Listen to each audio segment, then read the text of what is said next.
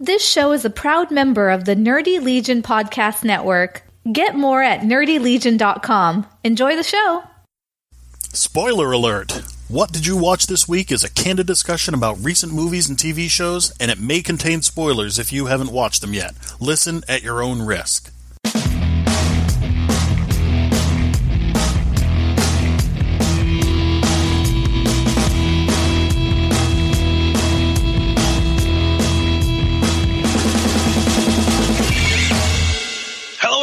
Welcome to episode 39 of What Did You Watch This Week? My name is Mike.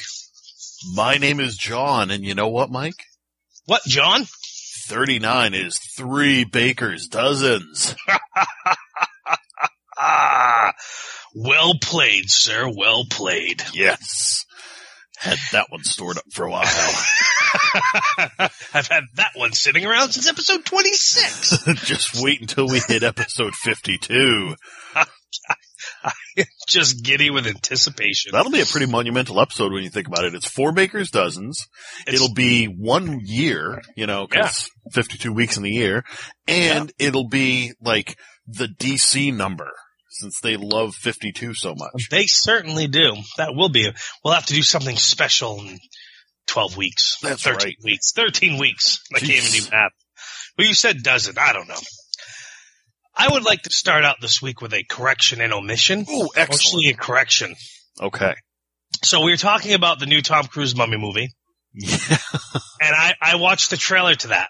And I, you made mention of why are they're rebooting the series, and I said I don't think they are the Brendan Fraser one. I think they're rebooting the original Mummy series, and then I was looking into it, and apparently they all connect. From the 1932 Boris uh, Boris Karloff to the 1999 Brendan Fraser flick to the 2017 Tom Cruise one, and the Scorpion Kings, and all in between, they all connect. It's all part of the Universal Monster movies. Wow. Yep. And the 2017 Tom Cruise one starts a reboot of the entire monster franchise. Aha. And so the mummy is going to be step one Okay. and which comes out next June, June 9, 2017. Step two is April 13th, 2018. It's going to be a Dracula flick. Okay. Step three is to, uh, to uh, February 15th, 2019. It's going to be either a Frankenstein movie or a Dr. Jekyll and Mr. Hyde flick. Other movies uh, down the line that they have actually have producers and directors attached to include The Invisible Man, Wolfman, Van Helsing, Creature from the Black Lagoon, and Bride of Frankenstein. Huh. Now, uh, Tom Cruise is already signed on to play a guy named Nick Morton, who's a new character to the franchise, but somehow is going to be interlocking in them. And again, this is all thanks to Marvel. Now DC's doing it. Now Universal Monsters are doing it because these these people are all going to overlap. Where Russell Crowe is playing Dr. Henry Jekyll, so obviously he's going to be in Jekyll and Hyde, and he's in the Mummy movie. He's actually in the trailer. He has apparently a, a I don't know if it's an integral role, but he's in the trailer. Yeah. Oh, sorry. I thought I muted it when I coughed. Uh, Javier Bardem is going to be Frankenstein's monster. and, Seems and like a natural progression for him. and Johnny Depp will be the, invis- be the invisible man. How will he be able to handle that? I don't know because his whole gimmick is his weird movements and alliterations that he does with his body. And he'll be invisible. So Maybe it'll be like the Invisible Man, but so that we know where he is on the screen at all time, there'll be some guy liner. probably floating Yeah. around. Yeah. But yeah, so it's a whole reboot, and you have, I think you have Marvel and DC to blame, Marvel to blame for originally how they make these big crossover franchises now. Yeah. Because Godzilla and King Kong are doing it. Yep. We got the Godzilla movie, we got, uh, Skull Island coming up, we got a Godzilla versus King Kong, and they got Son of Kong all lined up, so, and another Godzilla movie, so that's, that's the big gimmick these days, big crossover franchises. Well, I know we normally talk about trailers at the end, but I'm glad you brought this up. Yeah. Um, and I gotta say, I- I'll talk about the rest of the trailers later, but I just want to touch upon this since we're talking about it. Yeah. I, I too watched the full trailer for the Mummy. Yep. And my note was the Mummy trailer equals the Mummy Impossible. yes, it's exactly what it is.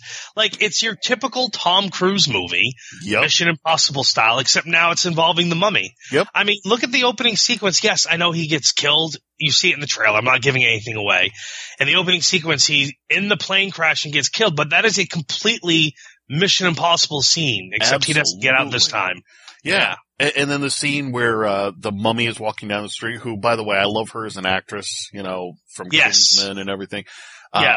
She's walking down the street and like the destruction is just raining down everywhere. Like this is all getting bigger and bigger, Mission Impossible-y and Minority Report-y and yeah. I it's a- wonder if they're going to have some sort of light projection into the sky with debris floating around it. it's possible. They won't have any lens flare though. I haven't heard anything No. about J.J. Abrams being attached. That's true. So anyhow, I just wanted to throw that correction out there and then expand upon it. Excellent. Excellent. Because we Um, are all about the corrections and omissions here. Correct, if we find one. Yes. Um. So, anyways, where do you want to start? We might as well go with the elephant in the room. Okay, That would be Westworld. let's do it. Let's talk about the season finale of Westworld, where I was. I'm not going to say I was blown away, but I enjoyed it thoroughly. Absolutely. Now, here's an interesting fun fact that I just, they, they were doing all the, uh, we're recording this a little late in case people didn't know. Um, Yeah. but they've done the, uh, Critics' Choice Awards, I believe. Yes, And, uh, Westworld did not win for dramatic series. Game of Thrones did. Boo. that's Uh, but Best Actress went to uh, Dolores, and Best Supporting Oh. Actress went to Maeve. So awesome there. Evan Rachel Wood, and I don't know who. Thandie Newton. There you go. Uh, but here's the thing: I never put two and two together. But Yep.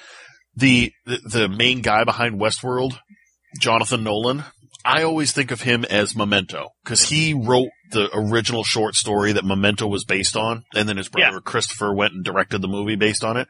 But I forgot because apparently my brain doesn't work anymore that prior to Westworld, he was working on a little show called Person of Interest.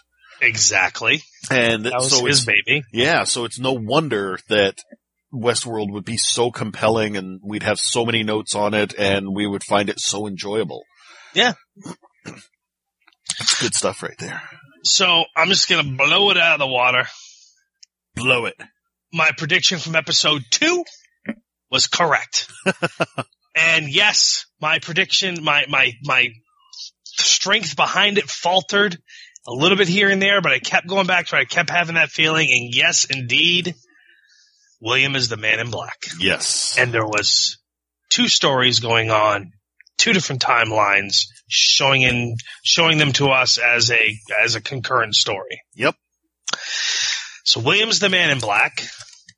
And uh there's a lot this episode we found out. I mean, they really like told you everything. Yep. It was an hour and a half long as compared Yeah. to a normal hour long. And it was, it was not only about telling us everything, but it was really about setting up the next chapter. Yeah, and which they did. Which They they did sure did. tremendously, yeah. I mean, I don't even know where to begin really. Like normally I try to break it down and say, well, let's go over this storyline, this storyline, this storyline. I really don't know where to begin on this one. I mean, Well, we I'm thinking Maeve because she's Sure. just the simplest one. Yeah.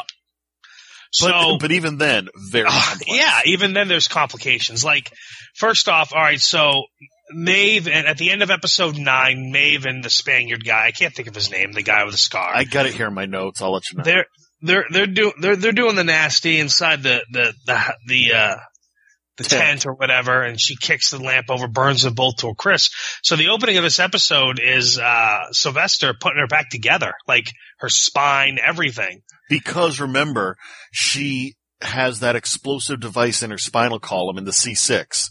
She Yes, discovered last episode. Yes. So she had to destroy herself so that they would rebuild her and they would swap that out. Yeah, and, and so that's like amazing. And Yep. then they do it, and she and, and of course they're still afraid of her. She is a pile of bones. They are afraid of her. Instead of just being like, "Oh, they can't put this back together," they do it. They're afraid of her that bad, even though Yeah. she literally doesn't exist. um. So they put her back together. She recruits Hector. the Spaniard. Hector. Hector She is the recruits. Spaniard. uh, she recruits Hector and the Snake Lady. Armistice. Armistice. They, I'm gonna go with Snake Lady. I like it better. Either way, she is Yeah. literally one of my favorite new characters. Oh, absolutely. So he recruits the, she recruits the both of them to help her escape. But but recruits them technically by setting them loose. Yes, yes. She basically sets them loose. I mean, and immediately Armistice kills the guy that's working on her. And and let's Very be honest, violently. that was brutal. Oh, She- yeah, She yeah. bit off his fingers and Oh, then made God, him yes. eat them himself. Yeah, yeah. Stuffed him in Yeah, his she- mouth and made him swallow. Oh, She was vicious. yep. And then Hector, one of the employees is being very inappropriate with him. Oh, When yes. Hector, when Hector snaps to and kills that guy. much more uh, quickly with the uh, Uh, what surgical broken saw. or something. Yeah, some saw he drove through him. Yeah. Um. So you know, boom, boom. They're dead. They go find Maeve. Felix goes with her. Sylvester gives drops the big bomb of. This is all part of your programming. Like I dug deeper. I found this. You're been pro- like you were programmed to do all of this, Mhm. and didn't believe it. And then she looked at it, and sure enough, it's all laid out in front of her. You know, her, her everything that she did, even Well, hold on. everything. Wait, wait, go ahead. We got to back up a step here. Sylvester told her that uh, there was somebody messing around with her uh, Yeah. programming, but it wasn't until she reactivated Bernard that he said, "Look oh, at that's this." right. That's Yeah. right, Bernard. Okay, that's right. Because okay, yeah, they found Bernard down in cold storage, dead from shooting himself in the head, and she made Felix bring him back. That's Yep. right. I'm sorry. That, and then Bernard's the one that showed her. You know, you're programmed to do this. She doesn't believe it.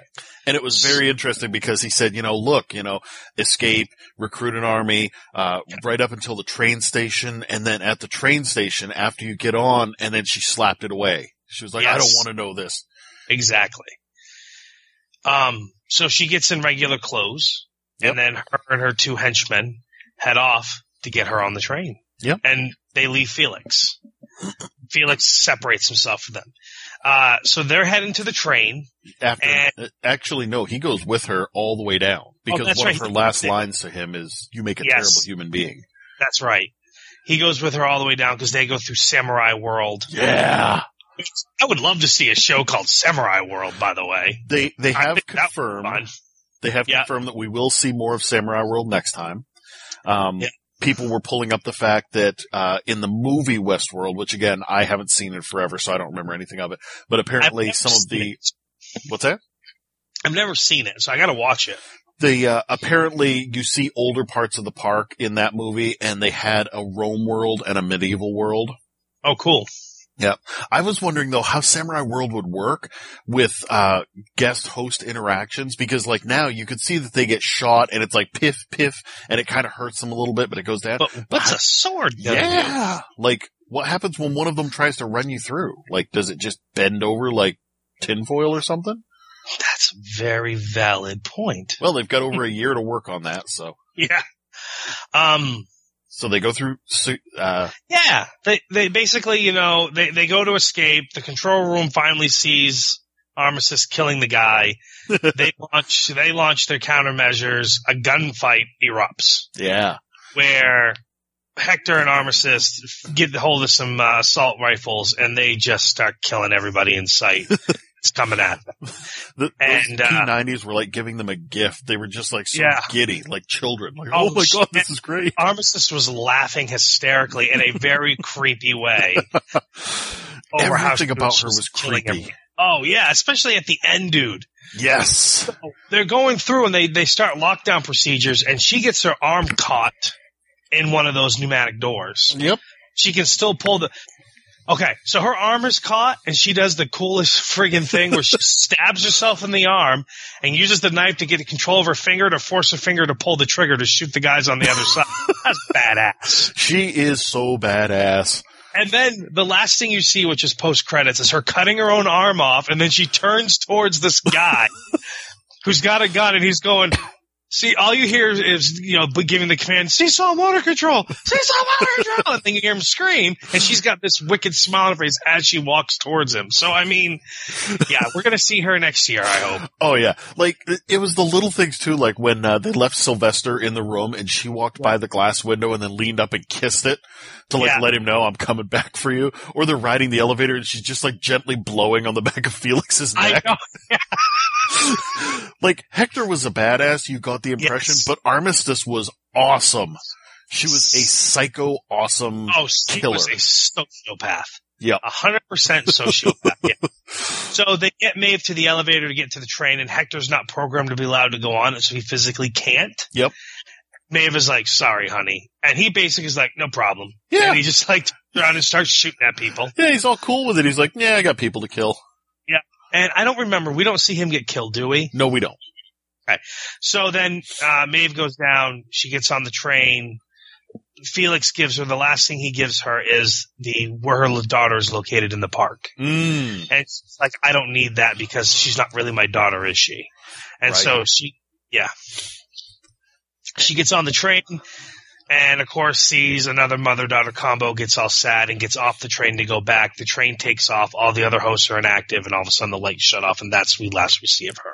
Now, a couple interesting things here. One is uh, the piece of paper that he gives her says Park One, Sector Fifteen, Zone Three. Yeah.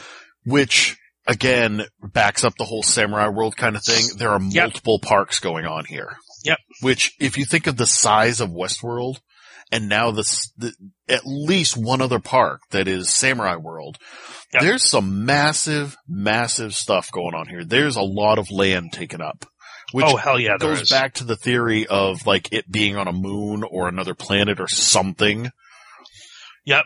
Um, and then the other thing, this is, this I found my second walkthrough or watching. Um, okay.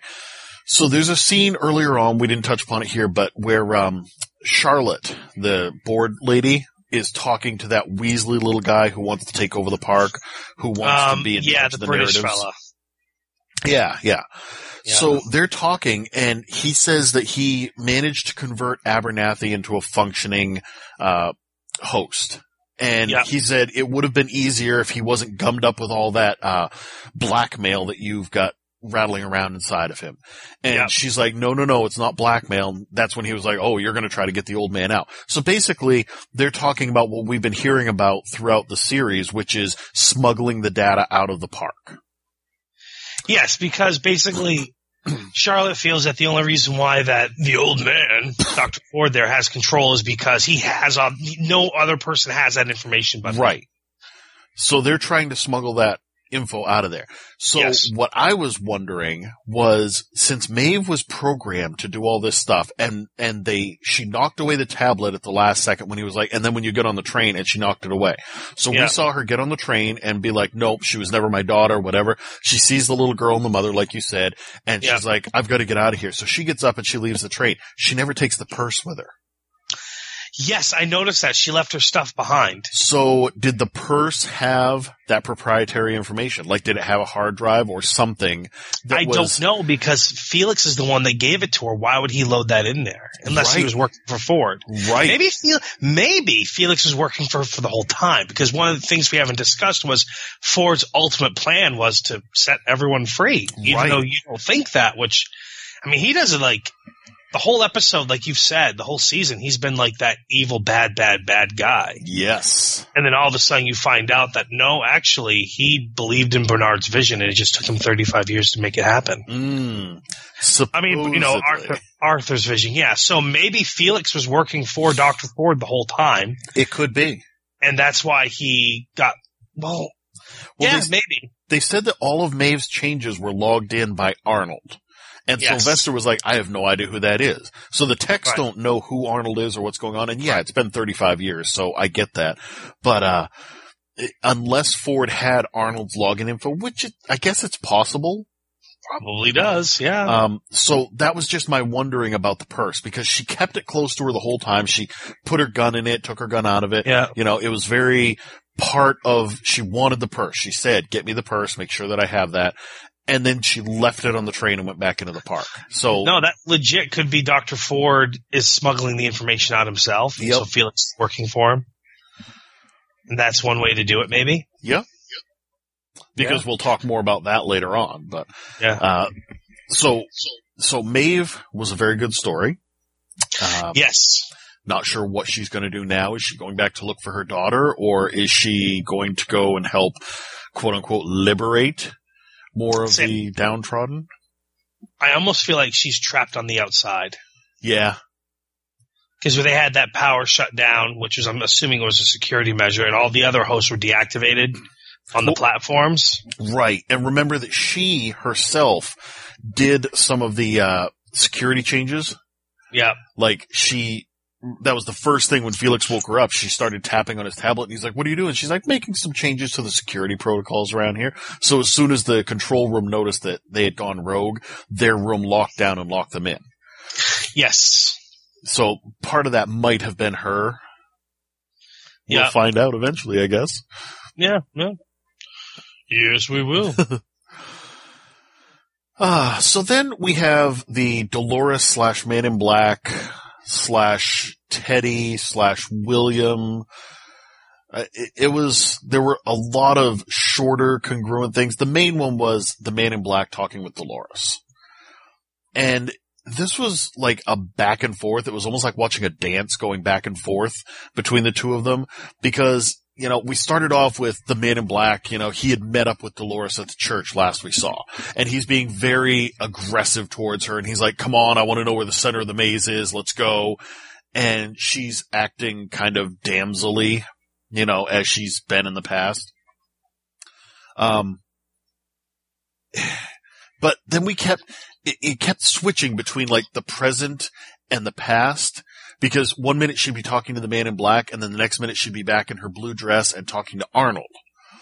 And she said that she knew where the center of the maze was. It was in a, what did she say? It was in a, uh, it ends in a place I've never been, a thing I'll never do. And it was Yeah. a grave in the churchyard with her name on it. right. There was a small tin canister that had a little maze in it which yes. is actually an, a real toy from back in those days. Right. And it's called Pigs in the Clover and it's, it's basically she gets this little flash of Arnold talking to her and saying that he wanted them to have consciousness and he always envisioned it as a pyramid with three steps. And it started with memory so that they could have their memories and then improvisation and then the third one.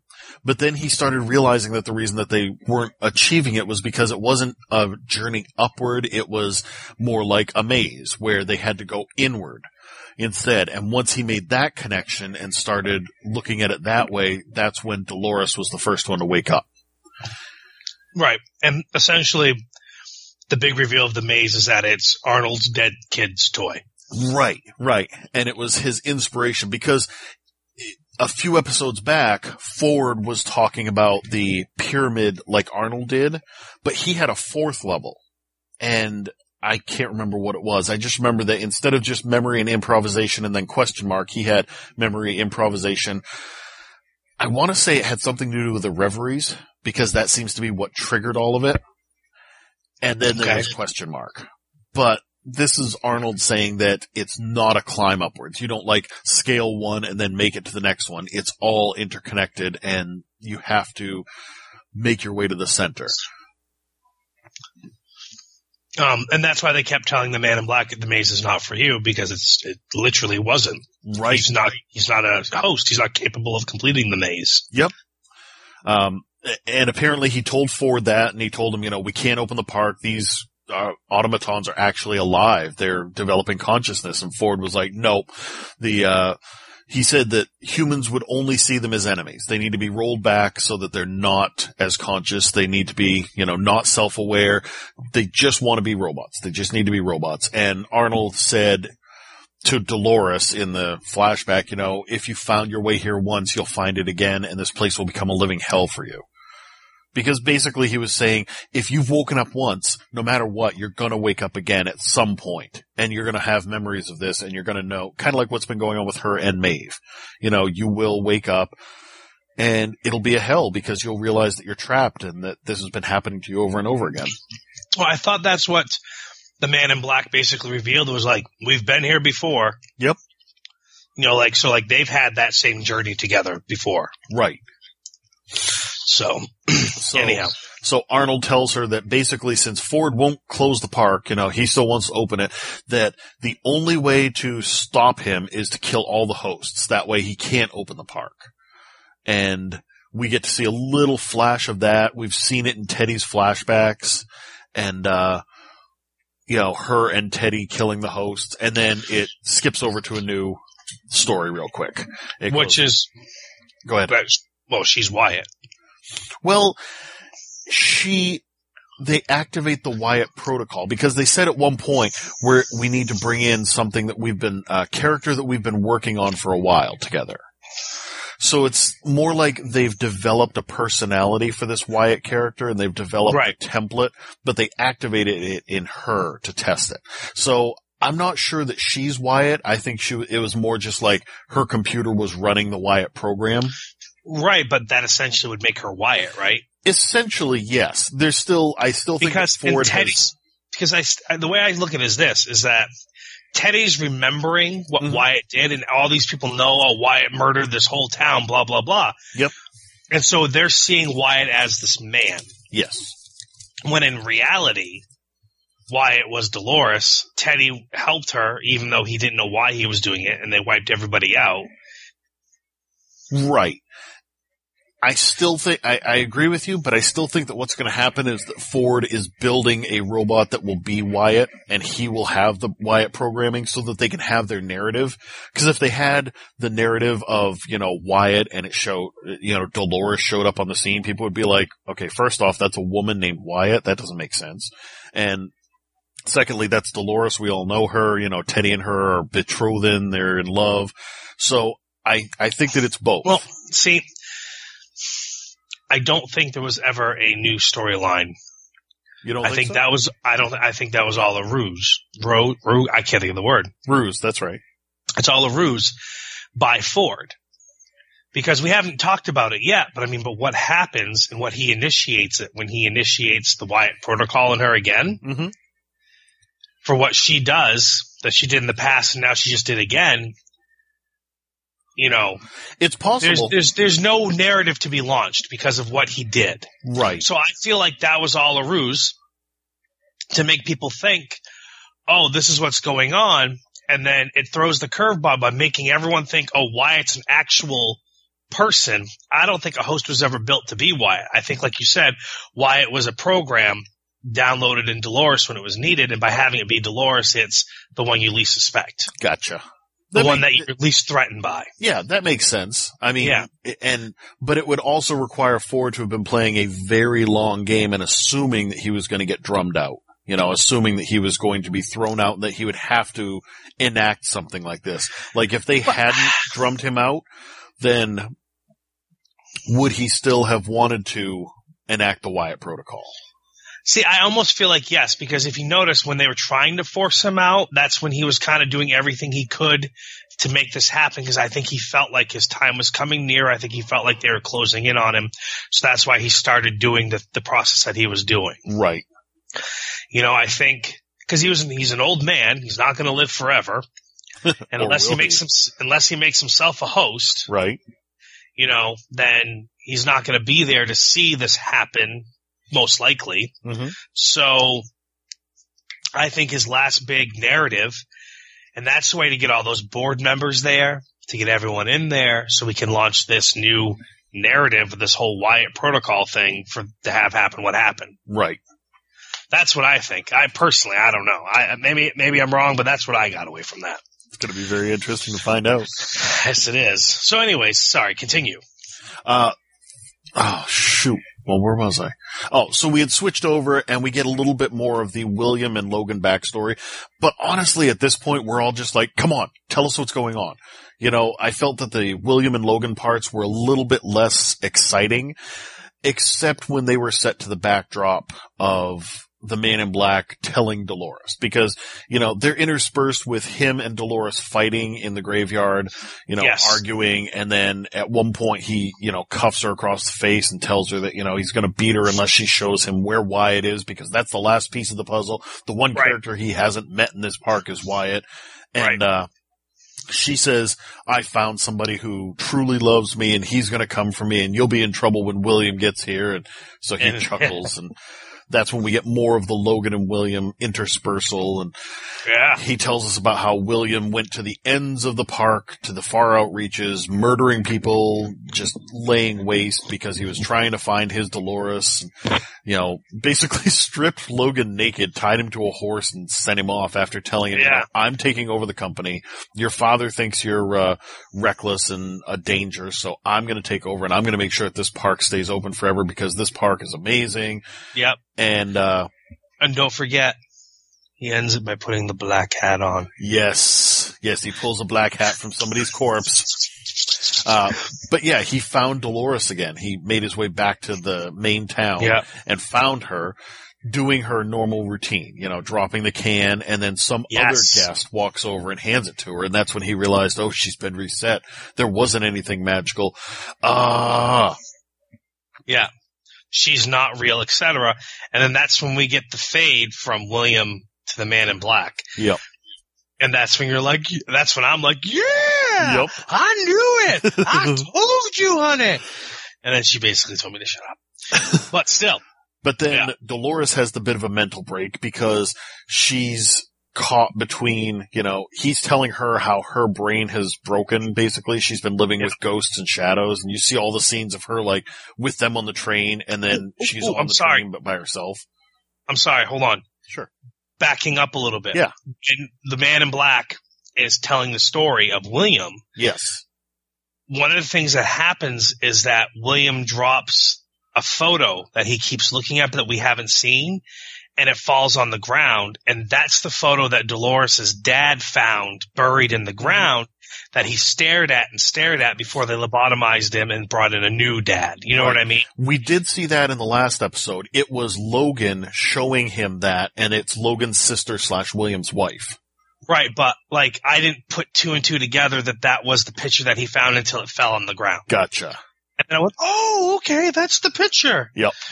And then, of course, uh, oh, well, never mind. Uh, that's, I don't want to give that away yet. um, so, the gun is what I mean. Yes, yes. Uh, let's see. Da da da da da. So basically, this was all the Man in Black slash William. I guess we can just call him William now. Yeah. Um, dominating over Dolores and telling her, you know, so she has this little bit of a break where, you know, she's questioning reality because in her brain, she was still expecting this young William to come along and this guy's like, no, I'm William. So Oh, yeah. then she suddenly becomes the dominatrix again. Like she's suddenly yes. strong and she's talking about how the dinosaurs were mighty and destroyed everything and then Yeah. they were killed off in a blink. And she has this nice little speech about, you know, time undoing the mightiest of creatures and, you Yeah. know, she's like, one day you will perish and lie in the dirt with the rest of your kind. All will turn to sand and upon that new sand, a new God will walk. She's like, this world doesn't belong with you or those who have come before. It belongs to someone yet to come. And, then, then they fight kicks- again. So then she kicks the shit out of him. Yeah, and coincidentally, you know, drags him through the church by the back of Yes. his head, the way he dragged her into the barn in the beginning. Yes. Yeah. Big old symbolism there. Uh huh. Yep. Yep. And then she gets him down, like kicks his ass, gets him down onto the grave, holds the gun to his head, but can't pull the trigger. Nope. And that's when he stabs her in the gut, the same place that Logan stabbed her back in the past. Yes. Yeah, and she um Oh, then then uh Teddy shows up. Yes, just as he's about to cut her throat, he's like, "Well, I'll find Wyatt my own way."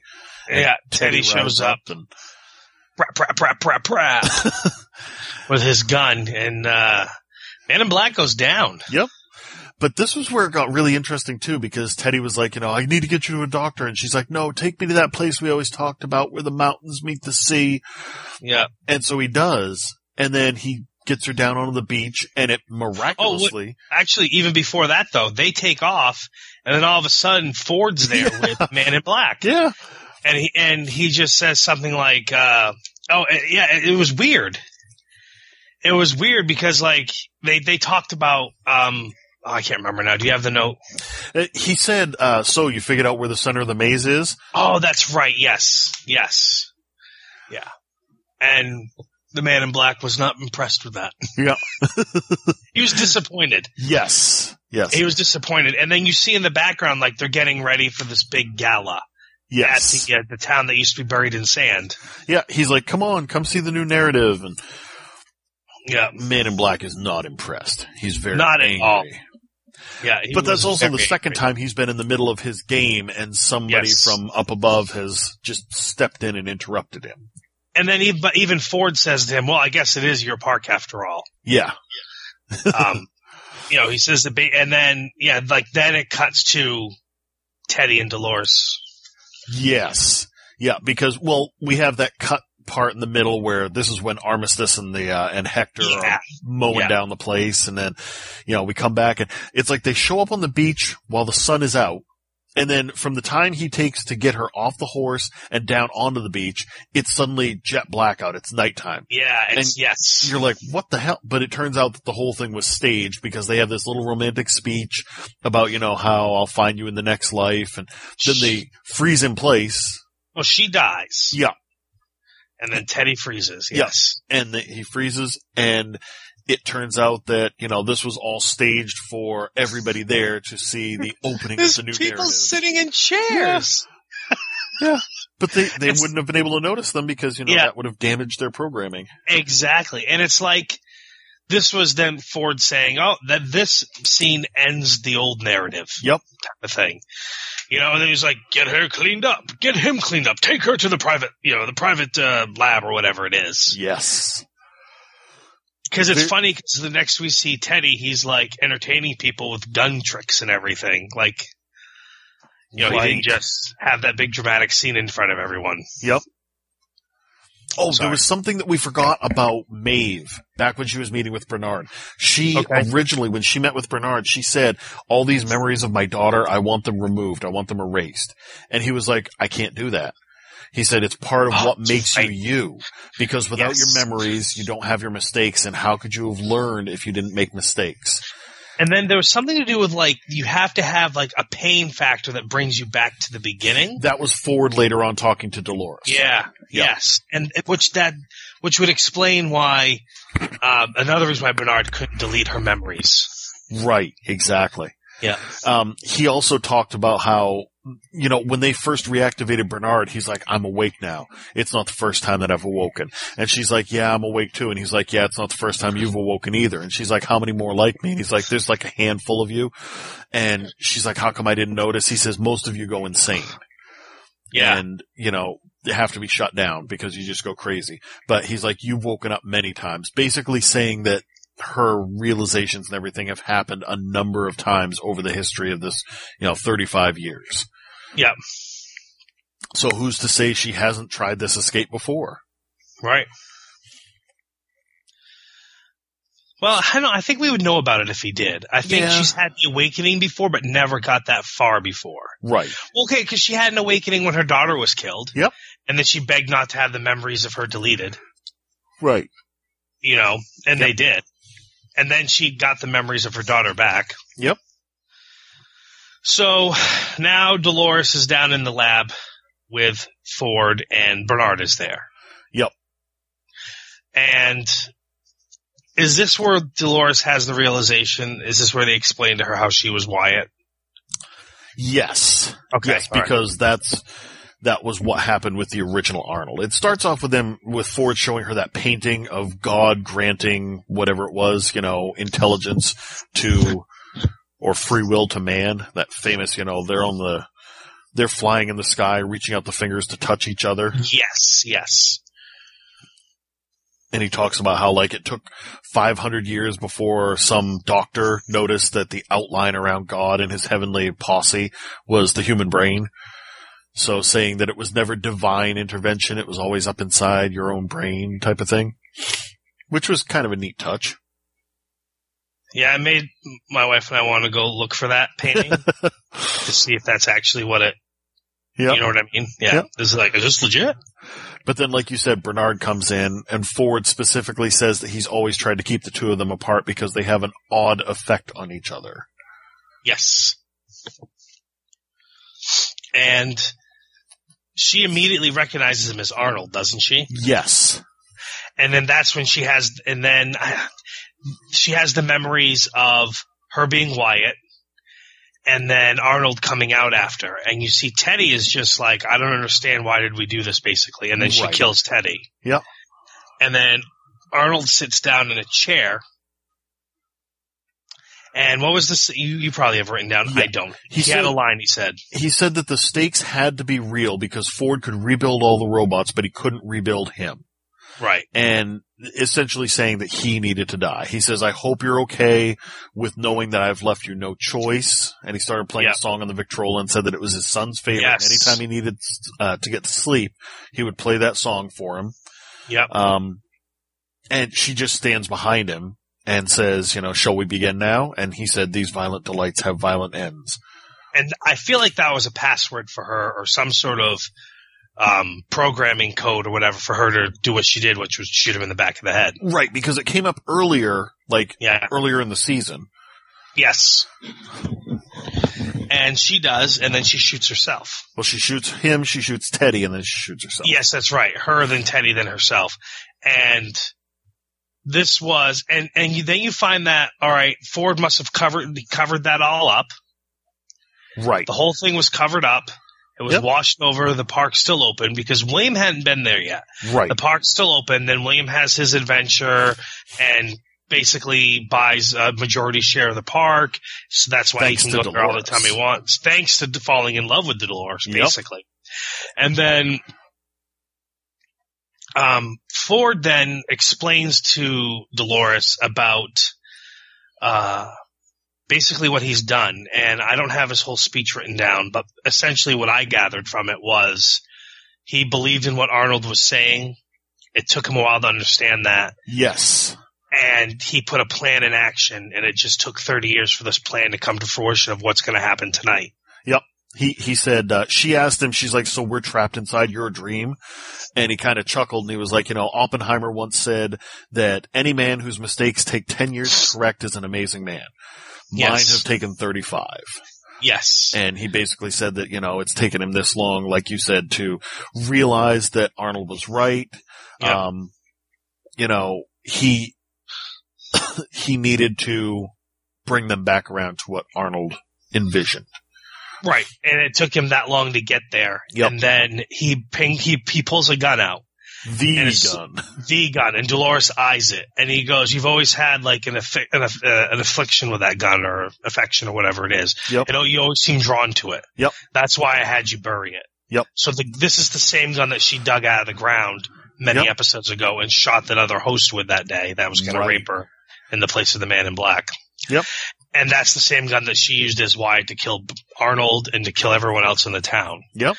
And so Ford heads out. Well, that's when he asks her. He's like, "Now, have you found what you were looking for? Do you understand what you need to become in order to leave this place?" Yes. And then And leaves her. walks out. And so he heads out. And then you see Dolores head out and you see Bernard head out and they're having this big gala. It's a big party. The man in black is there. He's in a black tuxedo. His arms laying limp next to him. You know, he goes off to have a smoke and the, uh, Ford gets up on the stage to make a big speech about the new narrative Uh, and how sec. going. Before he does the speech, he has a little tete-a-tete with Bernard alone. And Oh. Bernard asked him why he put that memory in of his son dying. That's right. That's right. And he basically said uh, that suffering and pain, knowing that the world isn't what you want it to be or isn't what you expect it to be, was Yeah. the key to it. Yes. You know, Bernard was like, you know, you didn't put the reveries in, Arnold did. And he's like, well, you know, you gotta understand, uh, it's suffering and pain. That's how you develop consciousness. Uh, he said that Arnold didn't know how to save these guys, but Ford did. He Yes. said you needed time to grow and learn about your enemies. And I'm sorry, Bernard, I'm afraid in order for this to work, you will have to suffer more. and then Yes. he leaves him there and goes up on the stage. You definitely take better notes than I did. um, so he goes up on the stage, he cuts his promo about the new narrative and what's to come and this and that. And in the background, you see Dolores come out. And Teddy all of a sudden has like a look of panic on his face. And Dolores comes up behind him and just says, don't worry, everything's going to be okay. because she had had that she had had that talk in the glass room. Yes. Like from the very beginning of the show when she was sitting there and talking to Arnold, you know, because Yeah. the first scene that we ever see is her sitting in that glass room talking to Arnold and he's saying, you know, Yeah. do you know where you are? I'm in a dream. I don't know how long I've been in a dream, blah, blah, Yeah. blah. But now it's revealed the speech goes a little further and you hear, do you know who it is that you've been talking to all this time? And it was her. She's been talking Yes. to herself, which is what Arnold always wanted for them, was for them to hear their own voice as a command line, as a command instruction, so that Mhm. It would be like them developing consciousness. Right. So, so yes, then she comes up and she's behind Teddy and very sexually like sidles up to him and says it'll be okay. in her husky voice too. Yeah. yeah, she's got that gun pressed right in his back. Mm. And then she just heads around and no one seems to notice her. They're all looking at Ford. And in the interim, it cuts to squirrely British guy that wants to take over and run the park. Yep. And he opens up the cold storage to go get his, uh, meal and nobody's there. Right. It's empty. The whole entire cold storage is empty. And then it cuts to the man in black. Well, it goes back to Ford and you hear like Ford's narrative through all of this. Like Yes. what he's saying. And it was really And- good. Yes, it was a great, it was a great, you know, monologue. It's talking about change and growth, you know, Yes. and he's addressing the crowd and saying, you know, none of you want to change or you can't because you're only human. and Charlotte looks exceptionally bored with everything he has to say. Yeah. But he says, then I noticed someone who did want to change. And so I wrote a new narrative around them. Yeah. And then it cuts to the man in black, and he's standing there having a drink at like this bar outside the whole festivities. Yep. And you hear all this commotion in the woods, and it's coming up, and I'm going like, "Oh, it's it's the cold storage zombies." and sure enough, it was. And one of them shoots, like he's standing there staring at it, like, "What's going on?" And then one of them shoots him, and he gets shot for real in his other arm. yep. And then he and he smiles Yeah. because he's like, "Oh, they finally are fighting back. Yeah. It's finally a game." Cause that's what And it was Clementine Ford. who shot him. He told Ford that, you know, it sucked when the game was rigged and the other team couldn't win. Exactly. And he got bored with it almost, and that's why I think he was so focused on that maze because it was the only thing he hadn't done, the only thing he hadn't figured out. He had done everything else there was to do, and as much as he loved the park, he was bored with it. Yeah. Again, because he could never lose. He would always win no matter what. Right. So I, when he got shot and then he smiled, I was like, he is sadistic. um, and then it just cuts back to Ford giving his speech and he literally finishes it and cheers everybody essentially. And then Dolores is up behind, walks up behind him and raises the gun and that's when everyone sees it and shoots him right through the back of the head. Yep. Very similar, by the way, to the way that, um, Exceptionally similar. To, uh, Lincoln being shot in Ford's theater Yes. right through the back of the head. And right before she pulled the trigger, Bernard says that line again. Yes. These violent Because- have violent ends. Yes, and uh, of course Ford collapses. The people freak out, and she just starts opening fire on the crowd. Which we never get to see if the bullets connect, what they connect to, etc. Exactly. You have and, to assume, but we never get to see it. exactly, and yeah, so that it cuts to that, and then it cuts back over to like the people coming through the woods a little bit, and kind of you know, like goes back to Maeve coming off the uh, the train, and that's where it, and the credits roll right right after Yep. Maeve comes off the train. Yep. So there's a lot of unanswered questions. We know Ford's dead. Well, Well, we assume because he's got a bullet through his head. according, Unless he's a according to the producers, this version of Ford is dead. Of course. He could have made himself a host. That could have been what he was working on You know down in the room. That's, you know what? You're absolutely right. I never considered it, but that could have been a host the whole time and the real Ford's alive someplace else. Exactly. and maybe that's why that bullet killed him. Right. And but who knows? Right. Well, that I mean that that's the gun that killed Arnold. Yep. So conceivably, it killed Ford. Absolutely. And but, or maybe that anybody was the real Ford, but he made himself a host body so that he can go on, you know, in the park, etc. I just wanted I wanted to see Charlotte get killed. Honestly, Yes, I did too. I was I hoping at least like one her. of the bullets would hit her. I wanted to see her get get get iced or something. Right. Um, but basically we left open. The man in black is still alive, but he's wounded. We don't know what the if the zombie army has guns, if it's just Clementine that can shoot because of her programming. Yep. Um, we don't know what's going to happen to Maeve. We know that Armistice is still up there killing. Yeah, because we get a little post-credit scene, which was great. Yeah. um, but we got to wait over a year now to see what happens next. So it was very like his speech was talking about, you know, he saw somebody who was paying attention, who wanted to change. He wrote Yep. this new narrative. He talked about, it, he said, uh, uh, hold on. The be- it was the beginning of the birth of a new people and the choices that they will have to make and the people that they will decide to become. Yep. And he said that it starts with a villain named Wyatt and a, Yes. and a killing this time by choice. Because yes. that was the whole thing. Arnold didn't give Dolores a choice, even said, you know, I'm not giving you a choice. Shortly No. thereafter is when she sidles up to Teddy and she says, I understand now this world doesn't belong to them. It belongs to us. So it's really setting the stage that, uh, you know, season two might not pick up right where this one ended. It might be, um, like a year later and the hosts have taken over Westworld. Either way, it was Dolores' choice to shoot Ford. Yes. which was important because Yep. that's a conscious decision that she made on her own. Exactly, because she's now hearing her own voice instead of Arnold's. Yes. Phenomenal show. Really good show, really intricate at times. Yep. Um, my wife had never heard of um, Bad Robot Productions. Ah, that's You know what I mean? Well, she's not a sci-fi girl. True. Uh, so after the like, when we were sitting there, the credits roll way to the end, and the, you know the Bad Robot comes up. She thought that was hilarious because they were, you know, the hosts were Bad Robots or whatever. Right. No, it's it's a production company that's been around for years. It's J.J. Abrams, one of the executive producers. She's like, yeah, I don't care. It's funny. Like, all right, fair enough. Um, but yeah, so it, it was a great show. I really recommend people watch it. Um, a few behind the scenes things is right after that show, the uh, newsletter that you could sign up for for the Westworld official site. It's it's never just been like a newsletter. It's always a okay, Delos employee, we need you to do this. We need you. You know, it's been very interactive. The Delos site crashed. And the security protocols went down. If you went to the website, it was all glitchy and everything was messed up. But there were different things that you could do if you went to different areas. One of them included uh, you could find a transponder that was pinging to Elsie's location and Yeah. a small recording that you could hear her saying, hello, is anyone out there? Hinting that Elsie's still around. We never did see her die. We just saw her Nope. being choked. Same thing with, uh, and I never get his name right. It's something weird like Stubbs or something, but basically that security guy, the QA guy, uh, Ashley.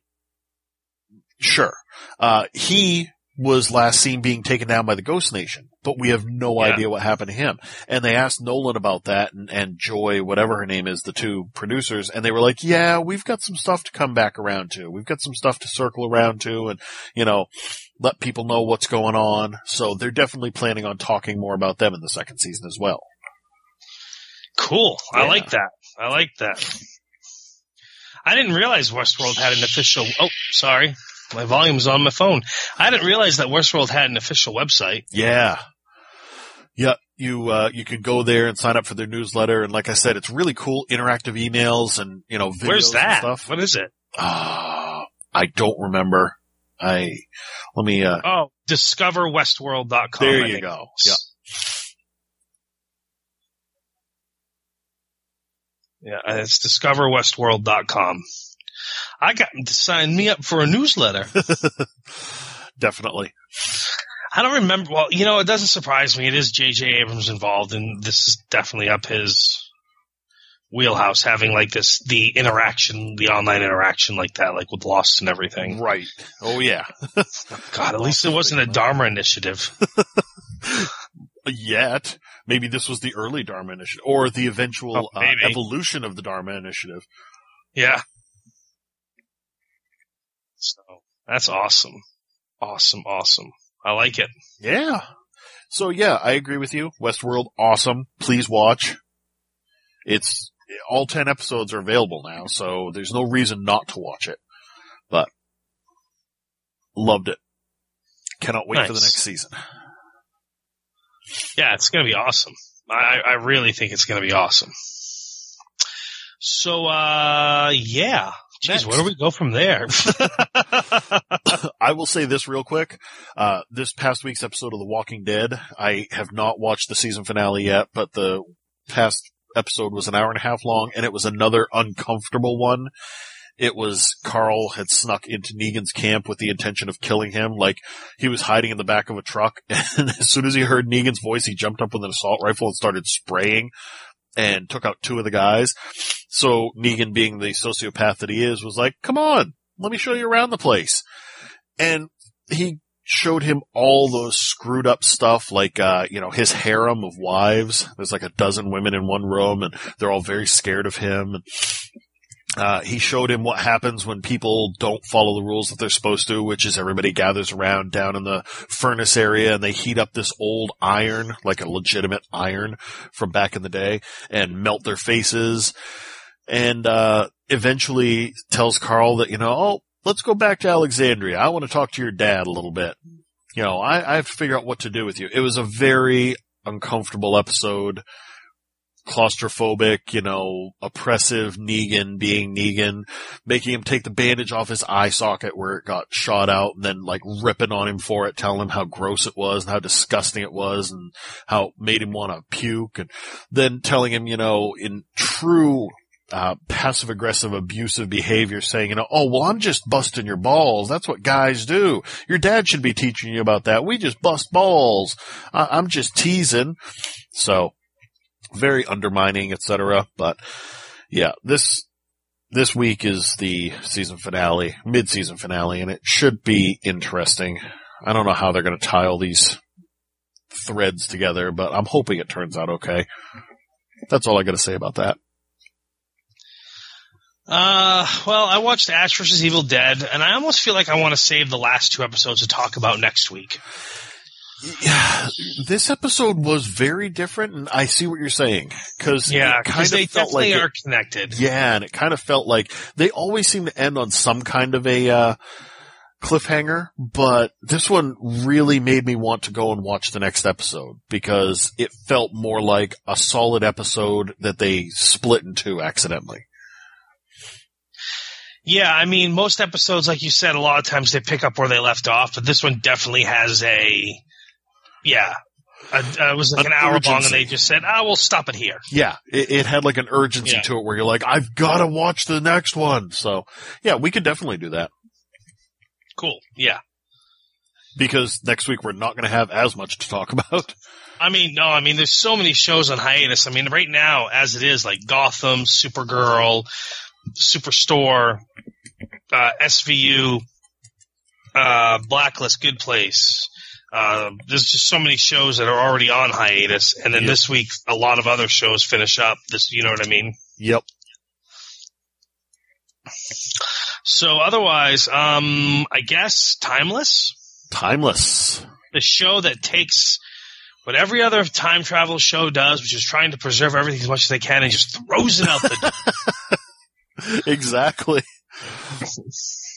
It was, uh, this one felt like a bit of a stretch. I had said it when I talked about the preview last week. I was like, how are they going to incorporate Bonnie and Clyde? Why does that matter? And once they explained it, I was like, yep, it's a stretch. Yeah. Yeah, it was, it was, uh, I almost feel like this was just, ooh, ooh, ooh, let's make them kiss. Yeah. We gotta, we gotta figure out a way to make them kiss. Right, exactly. Yeah. But it was some sort of key. Bonnie, the whole deal was Bonnie had a key around her neck that Flynn wanted because it opened up some sort of clock that had a secret scroll in it. Yeah. Which we And didn't they find never- out about until the end. We just knew that it was the Rittenhouse key according to his notes. Yeah. And we don't know where it came from other than that Clyde stole it from someone. So, anyhow, yeah. So, uh, the other big part of the story was, is Agent Christopher uh, questioning all three of them about Rittenhouse. Yes. Them all denying any knowledge about it. And then she tracked, uh, what's his name? Rufus. No, not Rufus, the other guy. She tracked the other oh, guy. yeah. I never remember his name. Yeah, to see to some you know clandestine meeting he had to see that okay he's lying, and then she tracked Rufus to a restaurant and basically like they had all decided that they weren't going to say anything to her, but then Rufus decides he will once she presents him with like who's this person in this photo, you know I followed I followed uh, the head of the company and did you know that they were going bankrupt and all of a sudden they got a anonymous two point five billion dollar fund two years ago to keep this thing running Right. and and Rufus is just like, you don't want to mess with Rittenhouse. And she's like, are you threatening me? And he's like, no, no, no. They'll just they'll they'll you know kill your family Yeah. essentially. And uh, and then in the end, she decides that he decides that he's going to tell her everything about Rittenhouse as long as she. What was her What was her deal? Had to protect his family. I don't even know. I figure she's going to be dead within an episode or two. Because meanwhile, that guy was talking to his Rittenhouse contact there, Lucy's Yeah. dad. It was like, Yeah. I think she's getting suspicious. Yeah, yeah, yeah. So, anyhow, but yeah, the whole Bonnie and Clyde storyline, they, the Bonnie and Clyde still died. It changed how they died. Um, the guy that turned them in ended up getting killed as well. Uh, but you know, Lucy and, uh, not Wyatt. Is it Wyatt on Yep. this too? Yeah, Lucy and Wyatt, you know, they, they kissed and Wyatt told the story of how he proposed to his wife. So, you know, creates a, a tender, precious moment between the two of them. Right, because they had that uh, interaction in the beginning where she's talking about how she's engaged to that guy and she's trying to make it work, but she Yeah. doesn't believe that this is who she's supposed to be with. And he's like, well, who are you supposed to be with? There must be somebody out there you're supposed to be with. Well, no, I thought it was otherwise. I thought she was saying. I thought Wyatt. I thought Wyatt argued that. Well, maybe you're not supposed to be with him. Maybe you're preventing him from being with the person he's supposed to be oh, with. maybe that's it too. I think that's what the argument was. Actually, was you're preventing him from being with the person he was supposed to be with. Because until we changed everything, he clearly married somebody else. Right. So, but this week's episode is about uh, Benedict Arnold, I guess. Yes. And according to the write up, uh, something happens that makes them question if they're on the right side or not. So maybe we'll finally Yes. get some answers. Cause in this one, I don't know if you'd mentioned it, but, uh, the person looking for the key during Bonnie and Clyde's day was Henry Ford, apparently. Yes. Whether that was really him or just somebody putting his name down saying that he was offering $50,000 for the key to be returned. And they're like, Henry Ford's part of Rittenhouse? Oh my God. So that was interesting. Yeah. Um, one of the things that came up that I thought was interesting, Mhm. uh, no, but, um, what was it? They didn't do the uh, stereotypical racism in the South like they usually do in the past. Instead, you had the law enforcement officer who was like, you know, where where Flynn was trying to take advantage of it. Yeah. Oh, that's just a black guy, basically. When he didn't want to question Rufus, he was like, uh, nope. If he didn't do it, then he didn't do it. You Yeah. know, like it was, it was a refreshing breath of fresh air, if you will. It Because was. in every other story, in the when Rufus goes to the past, they always have to touch on the racism card of it all. Right. I loved the interaction there where the guy's like, he says your name is Rufus so and so and that you do this. And he goes, wait a minute. What did he say my name was? Rufus. Yeah. What's my driver's license say? Say Wesley Snipes. And, and the fact that the marshal believed him, you know, Flynn's like, oh, it's a forgery. He's like, it ain't a forgery. It's got a stamp on it. it's got a stamp on and everything. I like Flynn's like, I, I assure you, that is not Wesley Snipes. Uh, yeah, that's right. That was funny. That was great. But yeah, it, all, It's still all a great all, show. It was, it was, it's a great show. It was one of the weaker episodes I felt. Just because, like I said, the, this wasn't really a big conspiracy. It wasn't the Apollo landing. It wasn't, um, uh, anything that was like massive to the entire United States. Who would have cared if Bonnie and Clyde had lived or gotten killed a different Well, way? Yeah, and but I actually I kind of I kind of like it because it makes it more interesting almost. Okay. Because by them not always having to have some critical like catastrophic event that could change because of what's happening, instead it's just a minor moment in history. It know what a I mean? minor inconvenience. It's yeah, exactly. Like it just it makes it more interesting because they're not always trying to stop them from killing the president or defend the Alamo or prevent, you know, the space shuttle landing from happening. And it's not always some big grand scheme. Gotcha. Sometimes, you know what I mean? So it, it kind of makes it more interesting to me because it shows the little things as well. I can see Um, that. Yeah. So speaking of the uh, NASA episode real quick, that woman that they spoke to, and I don't know if I talked this about this last week or not. I probably did, but I'm going to talk about it again. Like that was a real person. Yep. And they're making a movie about her that Yeah. comes out early next year. Yeah. Yeah. I think it's I her and uh, a couple others because it's like called the Hidden Women or something. Yes. Yes. There's two other, two other black ladies as well, apparently that were part of the program. At least that's what the trailer leads me to believe. I can't remember the name of it now. I want to say, is it Kevin Costner's in it? I think so. Yep. Yeah, Kevin Costner's in it, and so it looked it looked really good. Yeah. It looks really. I mean, it looked like so. I was like, oh wow, that really was, a real person. and it was kind of funny to see um, her showing up after just being on this episode of Timeless. You know, that character, not the actress, but the character. Hidden Figures is the name of it. yes, Hidden Figures. Yes, that's what I mean. Yeah, the the, the character was just on Timeless, and now I'm Katherine seeing a trailer Johnson. for this movie, and I was just like, holy crap, that's pretty awesome. Yeah. Yeah. Anyhow, um, you want to talk about Shield? Yeah. Big episode. Really big episode. Big episode. Um, uh, essentially, Daisy's back with Shield. Yeah. Ghost Rider got sucked into what I'm going to call their Phantom Zone. Mm-hmm. But Coulson said he'll be back because the other Ghost Rider came back. Mm. So that basically means they've known about Ghost Rider the entire time. Or at least Coulson has. At least Coulson has, yes, that there was another Ghost Rider. Yeah. Um, and then So- Mace, go ahead. I had I had called this myself just because I'm geeky about this kind of stuff. But when Eli was like creating the carbon out of thin air to stab the people, and he's like, "I could create Yeah. matter," and my little geeky brain's going, "Wait a minute." You can't create energy and you can't destroy energy. It's always there. So whatever he's doing is uh, Yeah. is going to be offsetting something in the balance. Like he's stealing it from It's somewhere. Exactly, yeah. And that's exactly what Coulson said happened. Yep. And that's why the earthquakes were going off was because he was actually stealing the energy from other matter to create this matter. And they never really touched upon, like, they talked about it possibly being from a different dimension. It could have been from the ground beneath them. You know, it could have been like he was sapping it from Earth or from the molten Right. core or Or something. Earth's core, yeah, exactly, yes. Yeah. Um, the, the director suited up in some kind of super suit. was Yes. An interesting look. And had a fight. Yep. Um, Yo-Yo had one of the best speedster scenes, uh, when she was running around like flipping the guns and, and punching people. Yes, yes. It was very reminiscent of, uh, more like Quicksilver from the X-Men movies than it was Barry from The Flash. yes. It was fun. I liked it. Yeah, I enjoyed that scene as well. Yep. Um, oh, and then of course Coulson tells the director that uh, the girl there is an android. Right.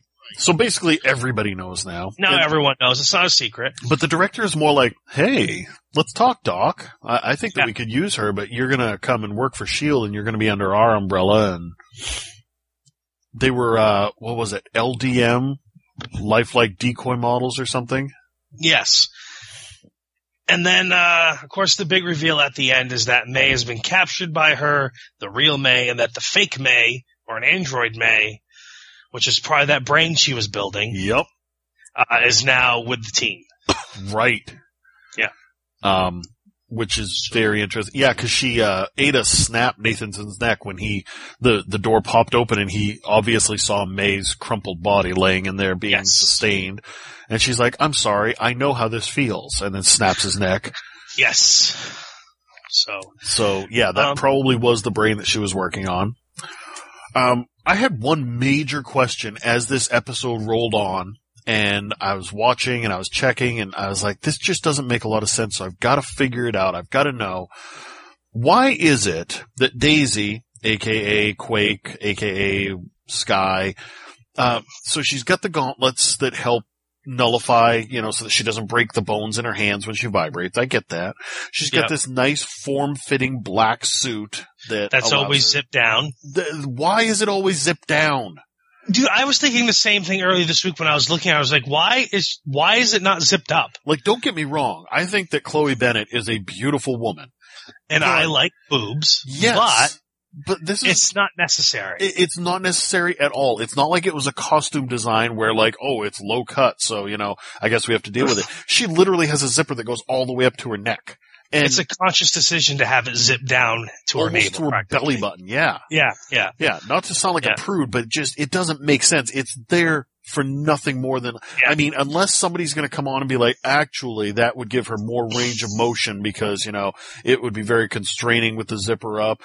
I Right. get that. You know, sometimes I zip up my sweatshirt and I feel a bit snug.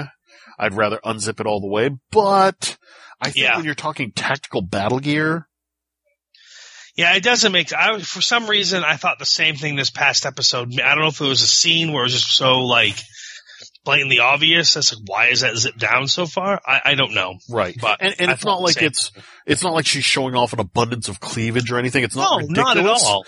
but it's just noticeable because in that case, you're like, well, there's not a lot of cleavage showing, so she's not like technically going for super sexy. Right. It just why is that always that way? And It just seems unnecessary. it does, yes. Yeah. But now uh, Shield's on hiatus. Yep. Yep. And uh, obviously, Ash vs. Evil Dead, when we talk about next week, is the finale, Westworld finale. Gotham's on hiatus. Timeless is now on hiatus, I We- belief, correct? Yep. Uh, Or do they have no, one no, more- Timeless one more episode this week, Arnold I mean, episode. But after this week, it's on hiatus. Yep. Yeah. Yeah, um, Shield when it comes back is going to be LMD, the lifelike, uh, or LDM, lifelike Yeah. decoy models.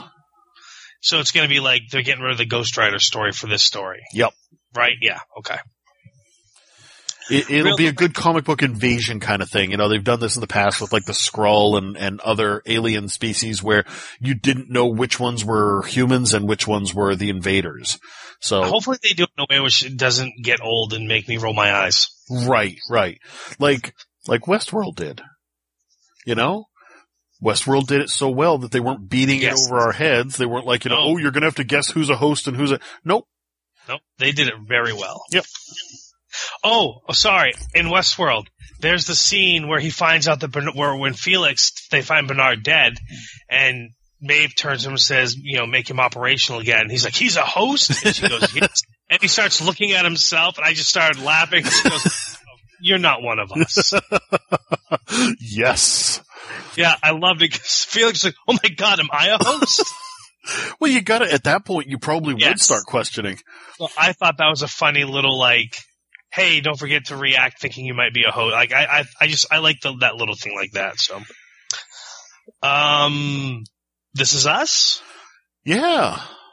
Oh, uh, nothing bad happens on Christmas Eve. That was the, that was the theme running through it because young Kate got sick and ended up in the hospital with a burst appendix. yeah. The back in time was Kate with her appendicitis, and then the current time is still the ongoing family turmoil. And don't forget back in Oh, time was the doctor. forget, back in time was the doctor. Gerald McRaney's back, and Yep. he was the doctor that uh, delivered them, and he was in a car wreck and thought he was going to die. Yep. Assumed he was going to die. He doesn't have any family around, so said- or whatever. yep, we're in the hospital. We'll be your family for now. yep.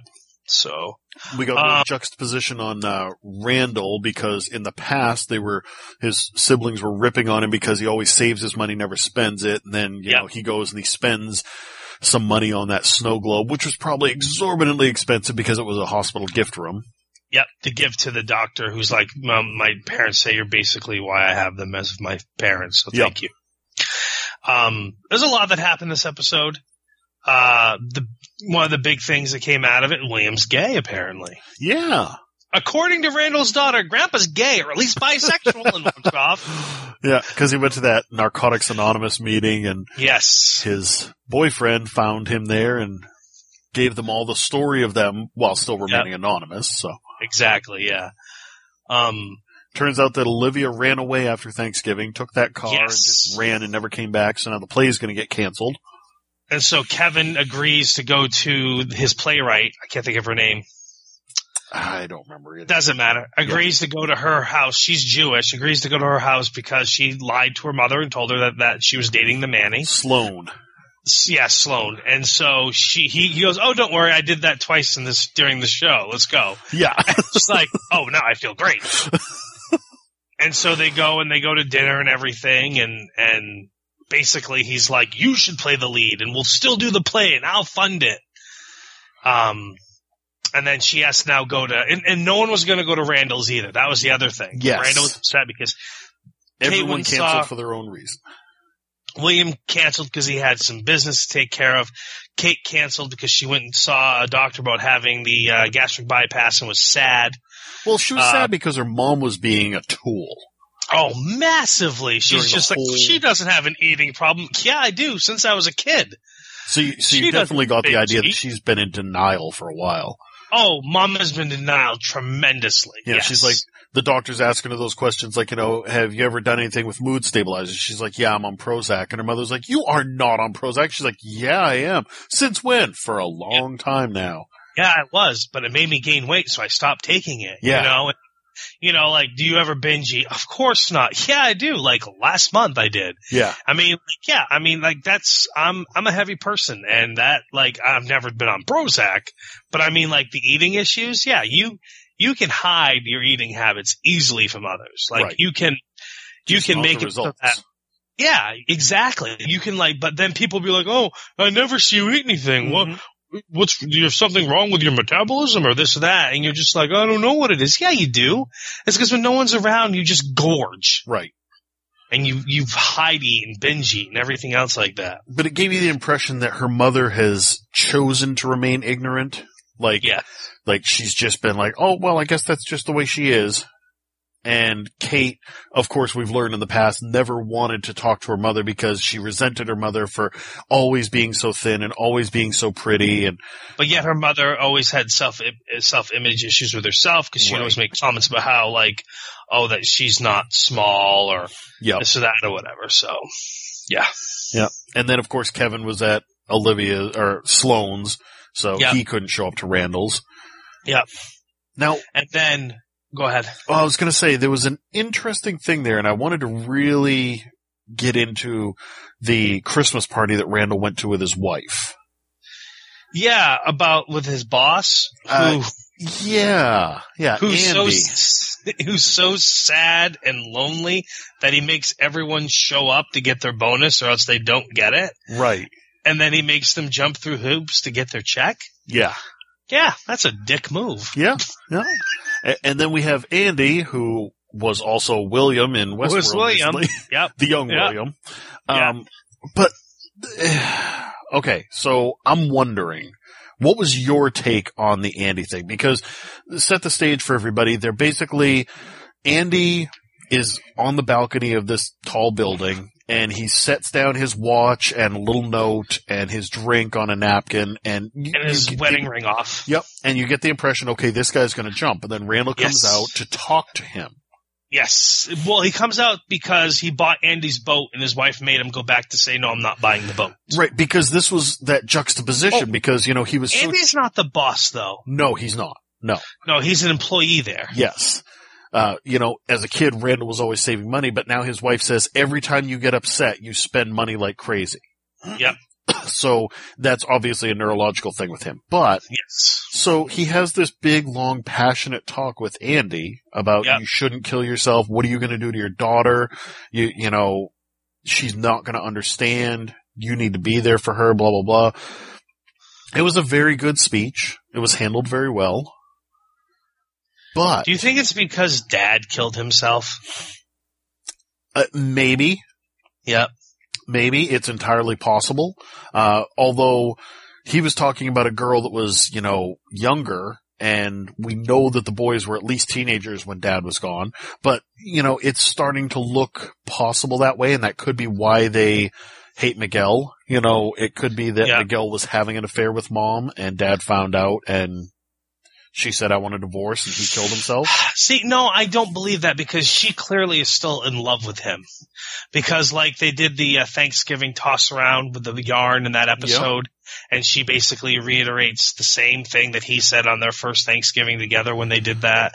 But she says it with much passion and reverence Well, and love as opposed to you know, because I guess in my opinion, if you have an affair and cheat on someone, it's because you don't really love that person anymore or you're a big piece of shit.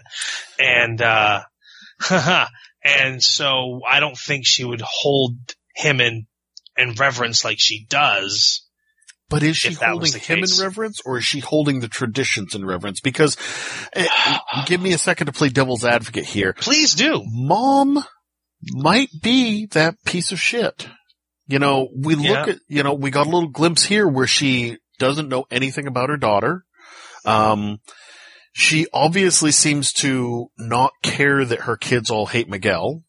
Um, In the past, she openly admitted how she doted on Randall more than the others to always make him feel part of the Yep. family. Yeah. Um, she hid Randall's birth father from him and from the father. She, Yeah. uh, she never wanted kids. And she kind of resented the dad for that. Hmm. She resented him a number of times for stuff like that. Um, Hmm. she resented his drinking. You know, I, I'm not saying that, you know, this all makes her a bad person technically, but it could be that she reached a point where she was like, uh, think about when she went and auditioned with that band and she felt alive again for the first time. It could have been a midlife crisis type of thing for her where she was like, you know what? Screw it. I'm done with this. I want to live this life. I don't know. I, I'm just, I don't know. I, I don't know. I hear what you're saying and I get what you're coming from, but I, I guess I want to believe that he died from tragic circumstances and that they were still madly in love with each other and that she leaned on McGill for support and that's why they ended up together and that's why the kids hate him. could That's be. what I'd like to think it was. Yeah. Oh yeah, in the ideal world. because like you know the traditions that they always do or the flashbacks and everything that they always see it seems like they've had their ups and downs and their hiccups but they still loved each other in the end and it, it seems like you know she wants to maintain those traditions because like mcgill wanted to wear the hat remember Yes. And he like no no no randall and i take turns wearing the hat you don't wear the hat Right. and that's a tradition from because he even said, you know, like we do all your family's traditions. I've always done them all, but I'd like to be a part of them. And I feel like I feel like she wouldn't do them anymore. It's possible, but she could also be trying to save face. You know, she could be trying or doing it for the sake of the kids. I don't know. I don't know. From my, I don't know. And I, I guess, and I'll just say it. I don't care. Yeah. My from my life experience with it, my ex-wife doesn't do any of the traditions that we did when we were together. gotcha. or any of the things that we did. And of course, you know what happened there, Right. why we got divorced. Yep. So, so yeah, that's, that's why I, I, and maybe I'm, I'm being biased because of my personal experience in it all. Um, Uh, So my I- I my theory is also a bit of a stretch. right, right. And again, and like I said, I'm probably being biased because I'm putting too much personal experience in there. Right. And I guess, I don't know. But I don't know. I Since- like the show. since I we like don't the show know- more than I should. Yes. But since we don't know, let's get back to my main question, Yeah. which is, was Andy ever there on the balcony trying to kill himself? Because he's sitting there having this big impassioned speech and then his wife comes out. She's like, Randall, what are you doing out here? And he's like, stay back. Don't you come out here. And she's like, don't you, don't you come out here to me. And Yeah. she's arguing with him and she's like, what are you talking about? And he's like, Andy, he's gonna, and he looks over and Andy's not there. And then he sees Andy like walking in a different part of the party. Now, was that Andy bustling away quickly to get inside or was Andy never there? Now, I think Andy was there the whole time because when they cut back away, his cup, his drink was still on the bar. Was it? Yeah, his drink was still there, but you could see him putting his watch back on as he walked away. It was, it was the way that Randall like just sat there dumbfounded looking around, like, where did he go type of thing. Well, he was paranoid at first. He just jumped off the building, so he went and looked and he didn't see him on the ground. Then he turns around and he sees him like walking through the party. So it's like he had that big Okay, release so, of so he was definitely there, and I feel like he was definitely yes. I Just- feel like all that happened. Yes. I know that it had been a month in TV Yes. time since he had Correct. been on the hallucinogenic mushrooms. I was just wondering if, like, That's It- right. But no, I feel like Andy was definitely Okay. really there. all right, Yes. And I feel like the wife just walked out and didn't know what was happening. gotcha. And she may have taken the don't come out here as what do you mean don't come out here? You're not keeping that boat. You know what I mean? Like Right. maybe I, I take it it was maybe that was the I, I could be wrong. Gotcha. But I do feel like he was there. And they're like, you know what, let's go home. And then everybody shows up at the house. yeah, and and they're they're starting to have a touching Christmas, and Yeah. then Toby Because- shows up. Well, Kevin and his girlfriend show up first. Yeah, uh, well, Sloane show up first. So he's bringing another girl home to this party. and then Kate and Mama McGill show up and everyone's nicer to McGill as well. Yep. Um, and then one of the girls goes, Santa Claus is here. Cause Toby shows up. yep, and he just took a giant plane ride, and Six hour plane ride sitting in the middle seat. And I like the one statement he said later, I was like, I was the small guy in my row. Every part of my body hurts, you know? yep. But he basically says, uh, you know, I'm willing to do this for you because I can't live without you in my life. I can live without cake and pie, and uh, and everything else. But Yep. yeah, So then Toby they have sex, they do have the sex. We don't see it, but it's implied. And they come downstairs, and, and Toby's completely out of breath. And his shirt's not buttoned correctly. That Yep. must have been some tour. Yeah. Randall's wife. Oh, is everything okay? Oh, we're just going to tour. There must have been some tour. He's all out of breath. Yeah, it's a big house. Yeah, his shirt's not buttoned right. So, um, and then it cuts back in time to Gerald McRaney goes in for surgery. Yep. And then it cuts back to current times. And there's a poignant moment where mom and Kate are talking to each other and talking about her appendix. And she says, well, what did you say to me to make me feel better? And she goes, I told you nothing, nothing bad happens on Christmas Eve. And she goes, I probably believed you, didn't I? and she goes, yes. And then Toby has a heart attack and collapses on the ground. and we see that the flashback to the surgery was not Gerald McRaney, but it was Toby, and Toby's- he's flatlining Yes. because Gerald McRaney made it through. Yes, like, he did. He, He, woke up he- and he gets there. I like, what did he say when he woke up? Like, I'll be damned or something yeah, like that. something like that. He like opens his eyes and looks around. He's like, I'll be damned. Yeah, but uh Toby's flatlining on the table and go cut the credits. that's right. Bum bum bum. Now is this show going on hiatus? Or is there a new one this It's on hiatus. That's right, it is. I looked it up. Damn it! Yeah, Damn it! Don't know the fate of Toby. Well, hopefully we'll find out. But oh yeah, William brings his boyfriend to Randall's as well, Yes, and then Randall's happy because all his family's there, and it's mm-hmm. great. And then Toby, you know, dies in front of everybody practically. Yep. Holy crap! I need a drink of this beverage. If he does live, which I'm assuming he will, it's going to be a big so. wake up call for both him and Kate. I hope he does because he's one of the most likable characters on the show. He really is because My wife, yeah, We had talked about it the week before. characters. Yeah, we had talked about it the week before, and, and just his whole thing where he was like, "Yeah, I can't be that guy for you anymore." Yes, Perfect. loved it. Yeah. Oh boy. So moving right along, Yep. because why not? People got to work. Uh, Flash. Flash. Flash. So they did a typical Flash thing in this episode where they They did a lot of typical Flash things. where they capture Julian, where they figure out how to easily trap Savitar, where Savitar talks uh, Cisco into letting him go, and then Cisco traps him again because Caitlin talks him out of it, and then Julian. Like I said, is captured. He doesn't believe he's alchemy. Barry shows Julian who he is because Barry can't keep a secret. And then Julian agrees to like let him figure, you know, put the mind thing on him so he can become alchemy, and then believes that he's alchemy, and then uh, tells Barry he still hates him, uh, and then leaves by himself, and then shows up at the end of Barry's house for Christmas because he didn't want to be alone after all. yeah, that, that- that's the There was- broad strokes.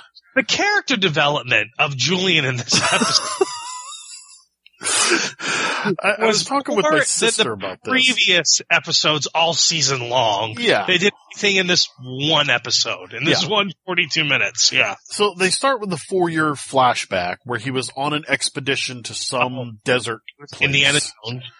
and he dug up the box, which it turns out that when you open Pandora's box, Savitar can be there, but if you close the lid, he can't be there. He just goes right away. Yeah, But he he, gets sucked into some little space-time void or something. yeah, but he somehow had a link to Julian the whole time because that's why Julian went there to look for us because right. he voices and Same kind of voices that, um, Cisco heard, and it's, he seems to use dead loved ones yes, because he was reaching out with Julian's sister, and she he's like, I wanted to see her again. But so I was laughing about the fact that when he's in the pipeline, you're right. So like Flash shows up while Yeah. Julian's locked away. Julian's like, you of know. it was you, Flash. I knew it was you all Yeah, along. you're framing me. You're setting me up. I'm not alchemy. And then he comes to him and he's like, have you been losing time? Have you been blacking out? No, that's preposterous. You're making this up. Blah, blah, blah. Like he's so adamant. And then he takes his mask off and he's like, I should have known it was you. I should have put two and two together. No, no. Well, have you been blacking out? Yeah, I've been blacking out. Well, wait a minute. You, you'll tell Barry, but not the Flash. right. Yeah. And then Yeah. you're right. At the end, he's like, you know, Caitlin's like, please, you should come with us to the West family household for Christmas. And- party. Yeah, it, it's it's going to be good. You shouldn't be alone. He's like, I prefer to be alone, like all curmudgeonly, and then he walks off, and then he shows up later with a great big smile on his face and a bottle of Hey, wine. He's like, I decided being alone wasn't that good. Like you almost expect that there was a side episode in there that you haven't seen, which Right. was There's the a Scrooge version. yeah, Julian got visited by three spirits. Yeah, because it was the same thing. You know, he's like, bah, humbug. He even said to Barry, like before he left, like, "I still don't like you, Allen." Yeah, but then what But does he give him for a Christmas present? He I reinstated him at the police department. We can work at the lab together. oh, yeah. It was. It, it must have been a Scrooge thing that we didn't see happen off screen. Yeah, but essentially, yeah, yeah, yeah. So to stop Savitar, essentially Barry goes and gets Jay Garrick. Which that was probably the best scene of the entire episode. And it Earth 3's Trickster versus Yes. Earth 3's Flash. Oh my gosh, that was awesome. They brought Mark Hamill in for five seconds, and it was yes, exactly. Mark Hamill played the trickster on Earth Three.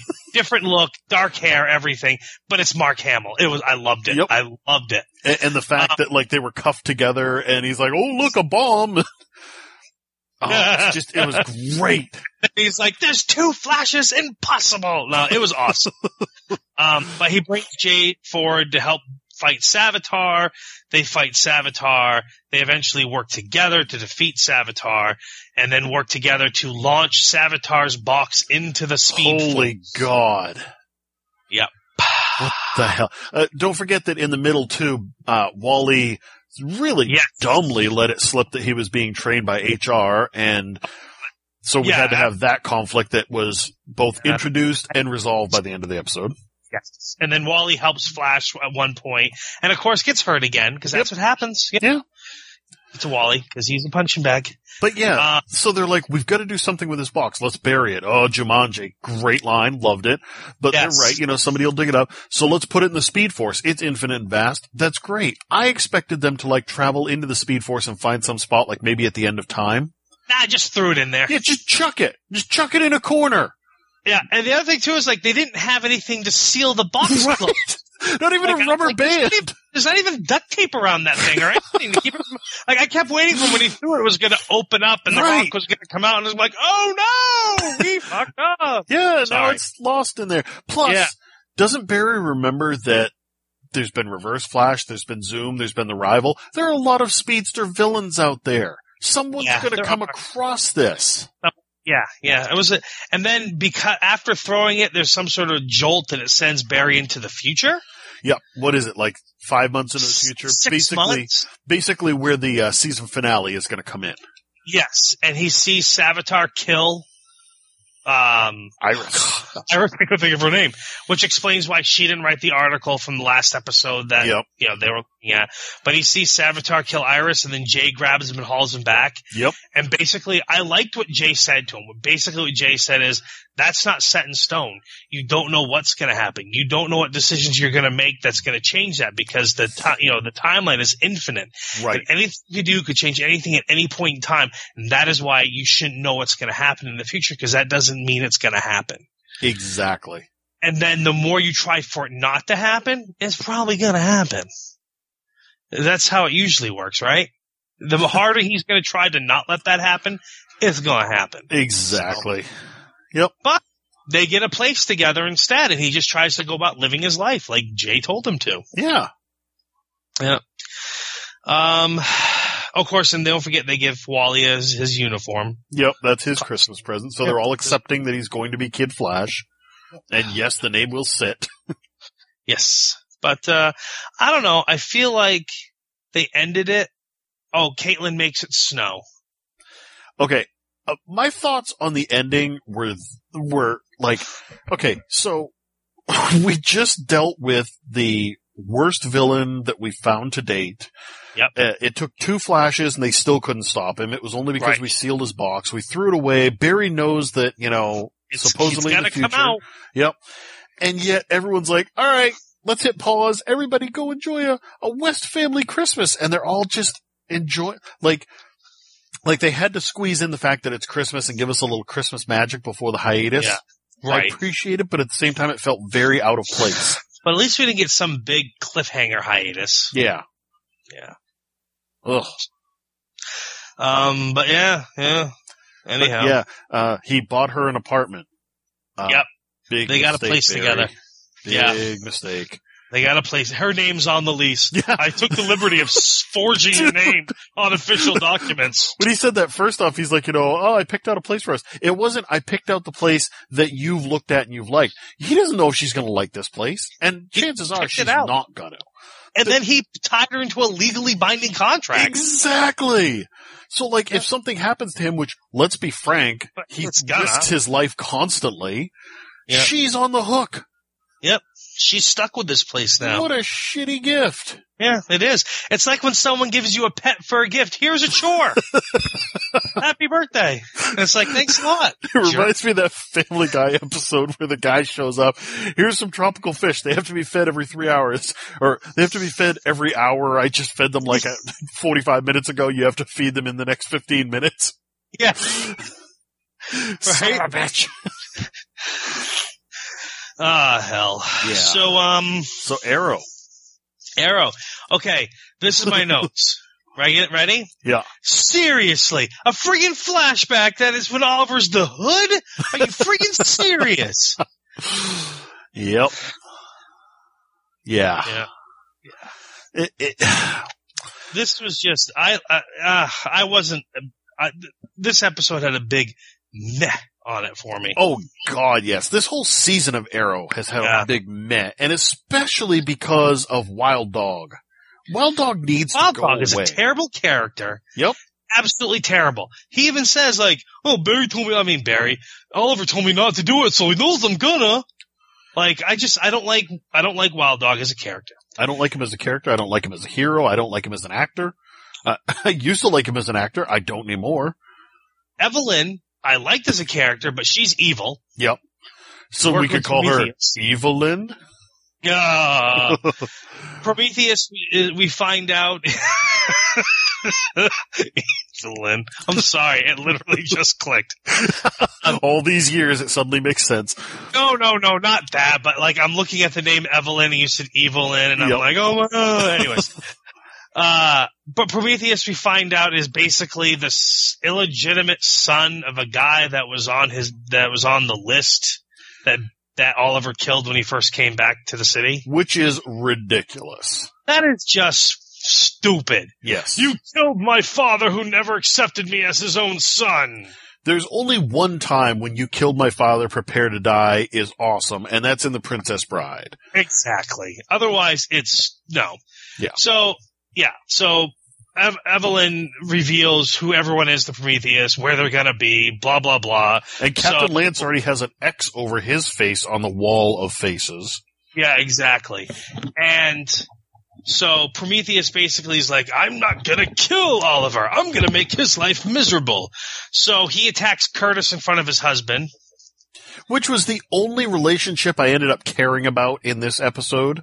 Oh, and they just pissed all over that. Yeah, because basically, Basically, Curtis, Curtis being Mr. Terrific is more important than being married to the guy I've loved all these years. right. That's the thing is, you Yeah. know, of all of them, he has the choice. He's not even the Yeah. main person. He was just introduced this season. You know, he doesn't need to be there and he's choosing to be there. So that's on him. Yep. Um, Prometheus captures Billy, Yeah.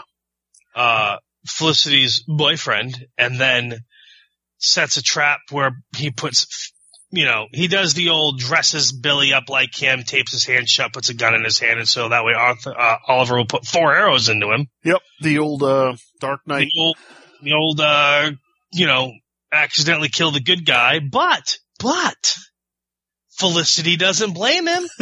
Because, That was refreshing. dude, the whole thing was refreshing because first off, he, normal Oliver would have just walked in there and they would have been like, where's Billy? And his first words and only words would have been, I killed him.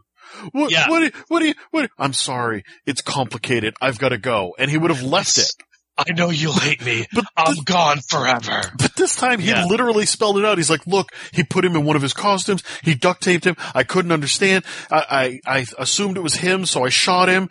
And then, like you said, she's like, okay, it wasn't you. It was Prometheus. Let's get him. Yeah. Holy God, there's growth of these I know. characters. I know, and but Oliver goes right back to, I gotta go. Yeah. And she's like, no, Oliver, you need to stay.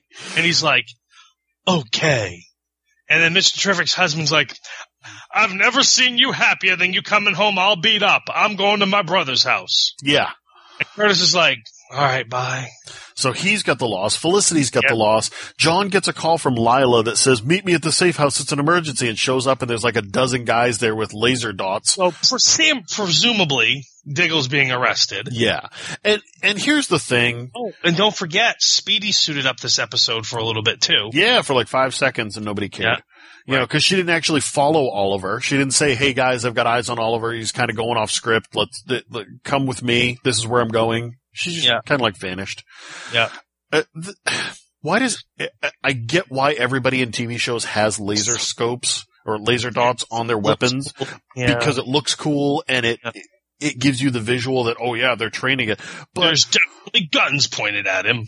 but in real life, you don't see that very often. No, no, I don't think I've ever seen it in real life. Plus, if you're doing a stealth mission kind of thing, laser This- dots. Very exciting to have a laser sight. No? Yeah. Crazy. Um, and then the biggest just load of horse crap uh, when this episode ends, when Laurel Lance reveals that she's alive, okay. and we cut to credits. First off, that was the second biggest load of crap because the biggest load of crap is that Oliver's like, I need to clear my head. So he goes to the reporter's house to get some. Oh yeah, that's right. And then goes back to the headquarters after. Yeah. But But where- they're they're doing all the foreshadowing because he said that the fighting style that Prometheus is using, Oliver learned from some woman in Russia, yeah, and now the reporter is making sure that of all the alcohol bottles she picks out, she makes sure to grab the vodka one. yeah, yeah, yeah. So she's going to turn out to be something. So it's probably Well, no, because it's someone that Oliver trained with. Yeah. And so he would recognize her as someone that he trained with, probably. unless this is her sister or daughter or oh, something. daughter. Oh, yeah, yeah. Gosh. Yeah, Gosh. I don't even know why I still watch this show. I don't uh, because it's part of the block. Because Yeah. Flash is good. Um, Because I enjoy Supergirl and I enjoy Flash. Yep. And until this week, I enjoyed Legends of Tomorrow. we'll get to that in a second. Uh, but the thing is, I think that Laurel's not alive. I think that it's like she slipped something into his drink. He's gonna hallucinate or something. Either way, it's dumb. Yep, it is. It's dumb. Um, yeah, it's funny, uh, EW recently released a list of the top 10 shows of this season of, of actually 2016, so all the way back. And, uh, Supergirl was right up there on the list, like number one or number two. And they were talking about how its transition over from CBS to CW was very smooth and how it's one of the most believable and humanistic, um, superhero shows. And they were talking about what we were talking about, which was the great arc of Alex coming out this season and how they've really been handling Yeah. that well. So yeah, Supergirl's been really good comparatively speaking, especially And I- compared to Arrow. And I really like the actress that plays Supergirl. Yes. She is so likable. Yes, she is. She was know? great on Glee too. I think I've mentioned that before, but she was great on Glee. But Yes. anyway, Legends yeah, of Tomorrow. She really was good on Glee. yes. She was like one of the only characters I liked when I before I stopped watching it. Yes. Same here. I will. Can I sum up Legends of Tomorrow in one sentence? Go for it. so, uh, well, if you one sentence with some punctuation. Chicago. They battle Al Capone, and in the end, it's revealed that Rip Hunter is in 1967 Hollywood directing movies.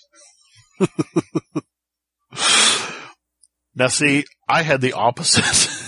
I've been just- ha- I've been hating on Legends all season, and this episode I actually liked. Oh, that's funny. this episode, I was like, garbage, garbage, garbage. And the whole Al Capone thing had nothing to do with anything. Yes, that, That I was the dumbest thing. That that was completely unnecessary storyline. It didn't even bridge a good arc or gap or whatever the frig it is you want to call it between the Legion of Doom trio and the Legends of Tomorrow. Nope. It, did, it, it did nothing. All they said, all we were supposed to believe was that they were using this shakeup of Al Capone's timeline to set a trap for the Legends. That Yeah. was it. And it was garbage. And Even the guy trap. who played Al Capone was garbage. Oh, the whole thing was garbage. The whole thing was. It was complete garbage. But I, and of all the characters, I found myself liking Rory more than ever. Yes, absolutely. His whole storyline this episode I really enjoyed. Yeah, because he was not pining after the girl the stupid way that Ray has done in the past. Nope. Or he wasn't being juvenile like Ray and Steel beating each other up for, have you ever had a brother or sister? Oh my God, rivalry. Dumb. Mick was, like, he got the girl, but so organically and subtly that you didn't even realize it until the show told you that's what was happening. I know, yeah, legit. And it wasn't even like, oh, she's attracted to the bad boy because he's bad either. It wasn't that at all. Like, she legitimately sees the good that's in him Yep. and they let us see it as well. Yep. But she also sees the good in being bad sometimes. Like when she Yes. steals the bottle of alcohol at the end. She goes, oh, sometimes being bad is good. Yep. But we got to see Captain Cold. Yep. And uh, my sister pointed this out, you know, maybe his hallucinations are actually part of Gideon because they talked about how the, how Gideon's uh, hospital bed there could cure brain damage. And they're like, oh, how come you've never used it on Mick? And she's like, how do you know I haven't been? Exactly, yeah. yeah, I, I thought that was funny. So it could be that these hallucinations are induced by Gideon to kind Yes. of put him on the right track kind of thing. Yeah, I can go with that. But yeah, aside from them, the rest of it was pretty much garbage, although I will say this. I said this to my sister and I will say this till I'm blue in the face. The fights in this episode felt so much better because the ensemble team of heroes had an ensemble team of villains to fight. Yes, I will agree with you on that. Yes. When they were fighting Capone's men, it was stupid, and it was Yep. every other episode of Legends of Tomorrow. But It was completely one-sided like it should be. right, I, I likened it to like bringing out the top six guys of GI Joe for the week, you know, because it was always like six guys that week that were going to go and, and stop whatever was happening, and then a bunch of grunts in the back. But you bring out the top six guys to go foil a tax evader or something, you know? Why Right, would you right. do that? Or or somebody who's been mugging Girl Scouts. You don't need GI Joe for that. You need the police. Just like Right. you don't need the Legends of Tomorrow to take down Capone's men. You need the cops. You need the Legends of Tomorrow to take down the Legion of Doom. Right. So it was refreshing to see them actually fighting people of their caliber instead of just nameless thug number one, nameless thug number two. Yep. And watching Reverse Flash take them out, get shot by the speed stealing gun, take them out again. I love that guy as Reverse Flash. That actor is just great.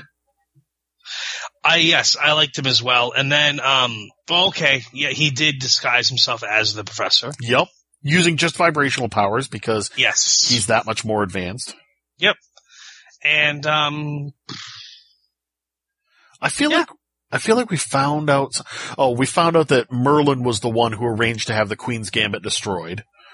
yes, Kind of a bombshell that Oliver might want to know about at some point.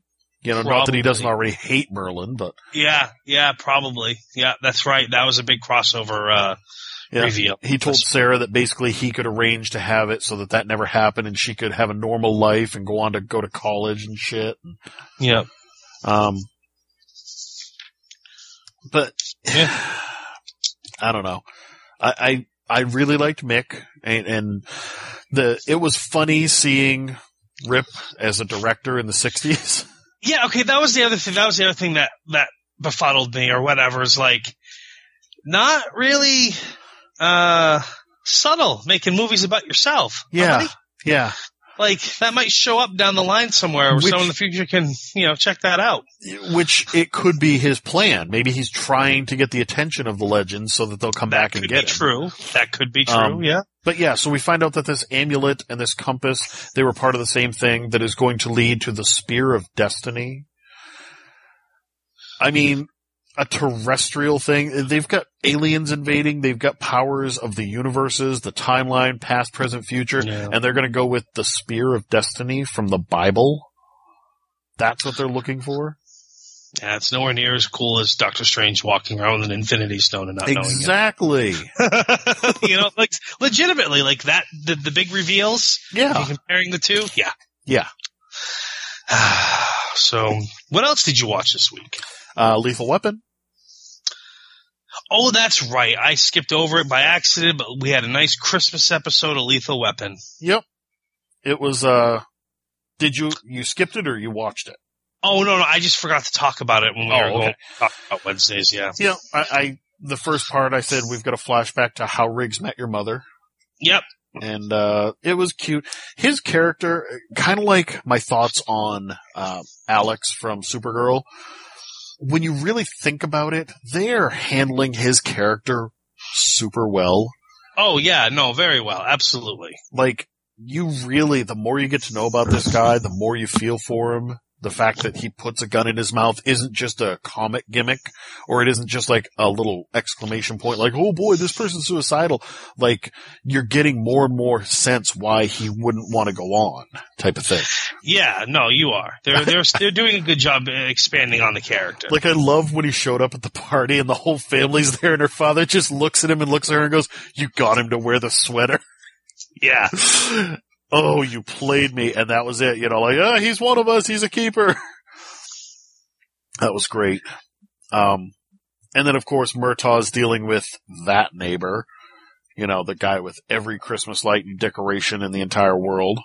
yeah, Kind Yeah. of a, kind of a lame, like Murtaugh's stories always seem to have the, you've got Riggs with his suicide attempts and his depression, and then you've got Murtaugh with his, the world's ending because this guy's putting too many Christmas decorations out. And his son, that addle-pated twit, who just can't get over the fact that he should be getting a car for Christmas.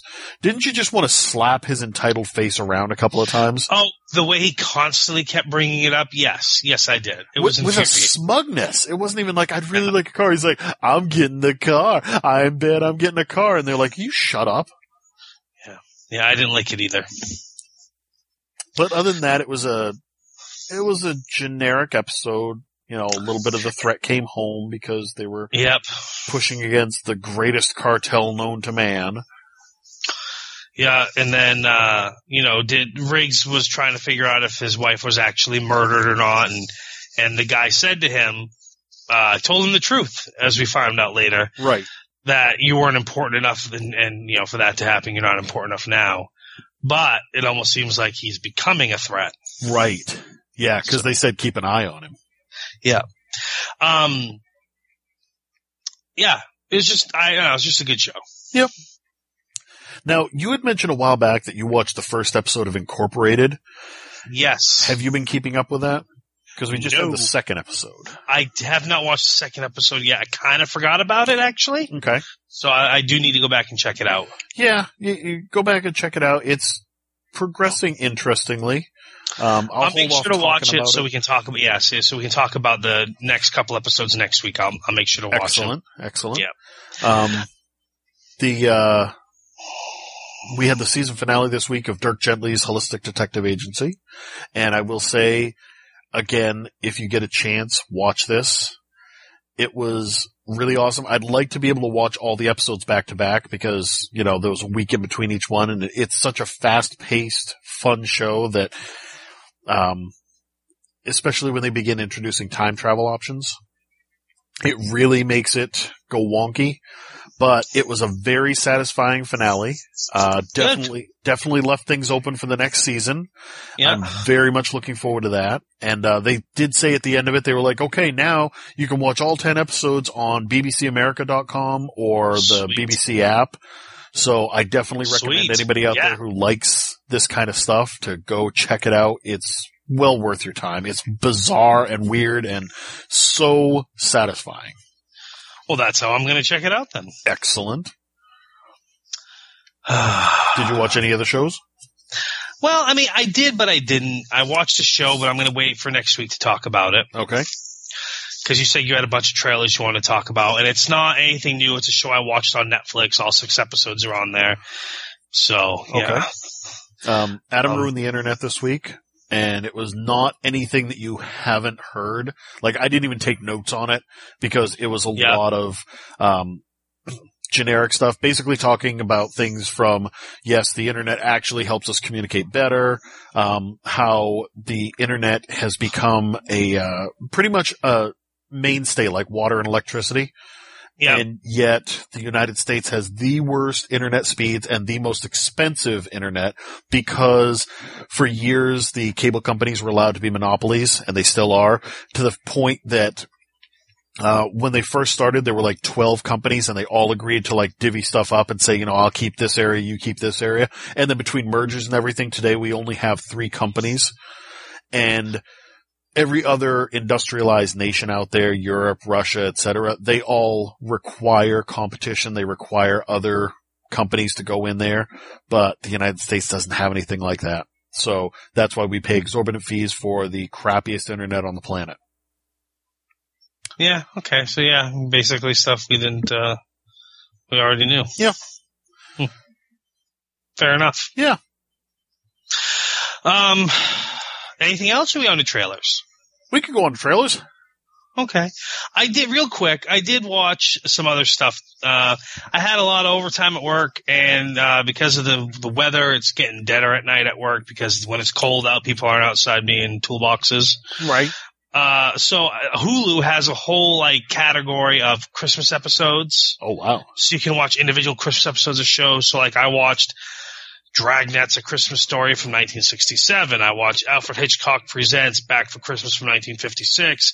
Twilight Zone Night of the Meek from 1960. So I watched those. And then I felt like watching some more current Christmas episodes. So I busted open some How I Met Your Mother. And I was just gonna ask if you did that.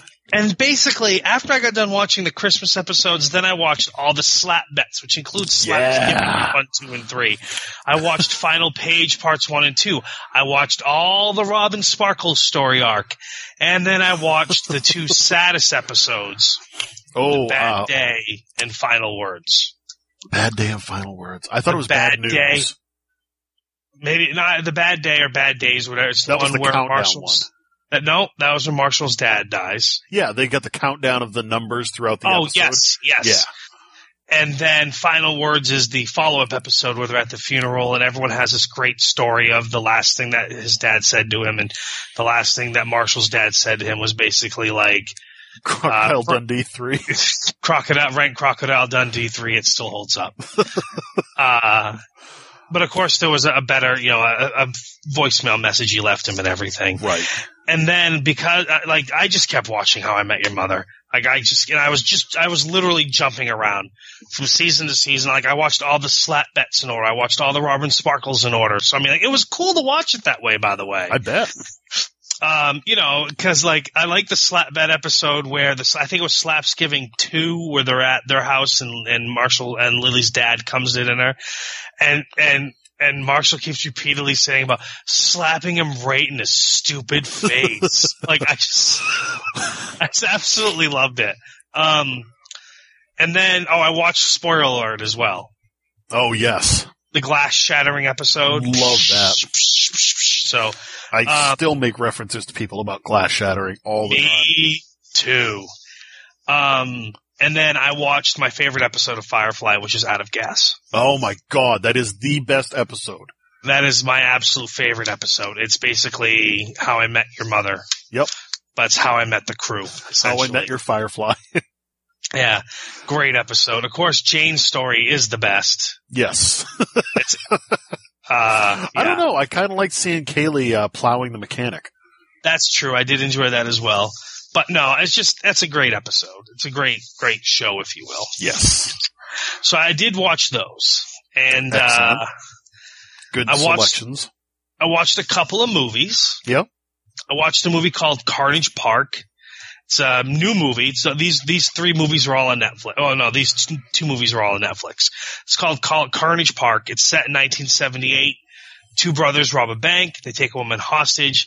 Then they end up in a desert, crashing the fence of a compound where the sheriff's brother kidnaps drifters and people who are broken down, takes them to this compound, and then hunts them down and kills them. Usually with a sniper scope. Um, Not the rifle itself, just the scope. Yes, just the scope. Wow. That's Yeah, pretty yeah, impressive. He's very good at throwing a bullet. so anyhow, um, it's got a great look to it. It's got a great grindhouse feel to it. I mean, it's a much more complicated story than that, but that's kind of the gist of it. Um, it's got people in it. You go, I recognize her, but where did I see her from? And then Alan Ruck is in it. He plays the sheriff. Oh wow. And um, it's it's a it's a good movie. I I was surprised how much I enjoyed it. It's got that wash to it, you know what I mean? So it's got like that 70s look, like it's an old movie, but you know, it's new. Like I think it came out this year or maybe even last year, but I'm, I'm pretty sure this year. I watched a flick called A Christmas Horror Story. It's on Netflix, just came out this year. And essentially, and William Shatner's in it playing a radio DJ. And essentially, it's four stories that are sort of intertwined with each other. And Krampus is the main character of two of the stories.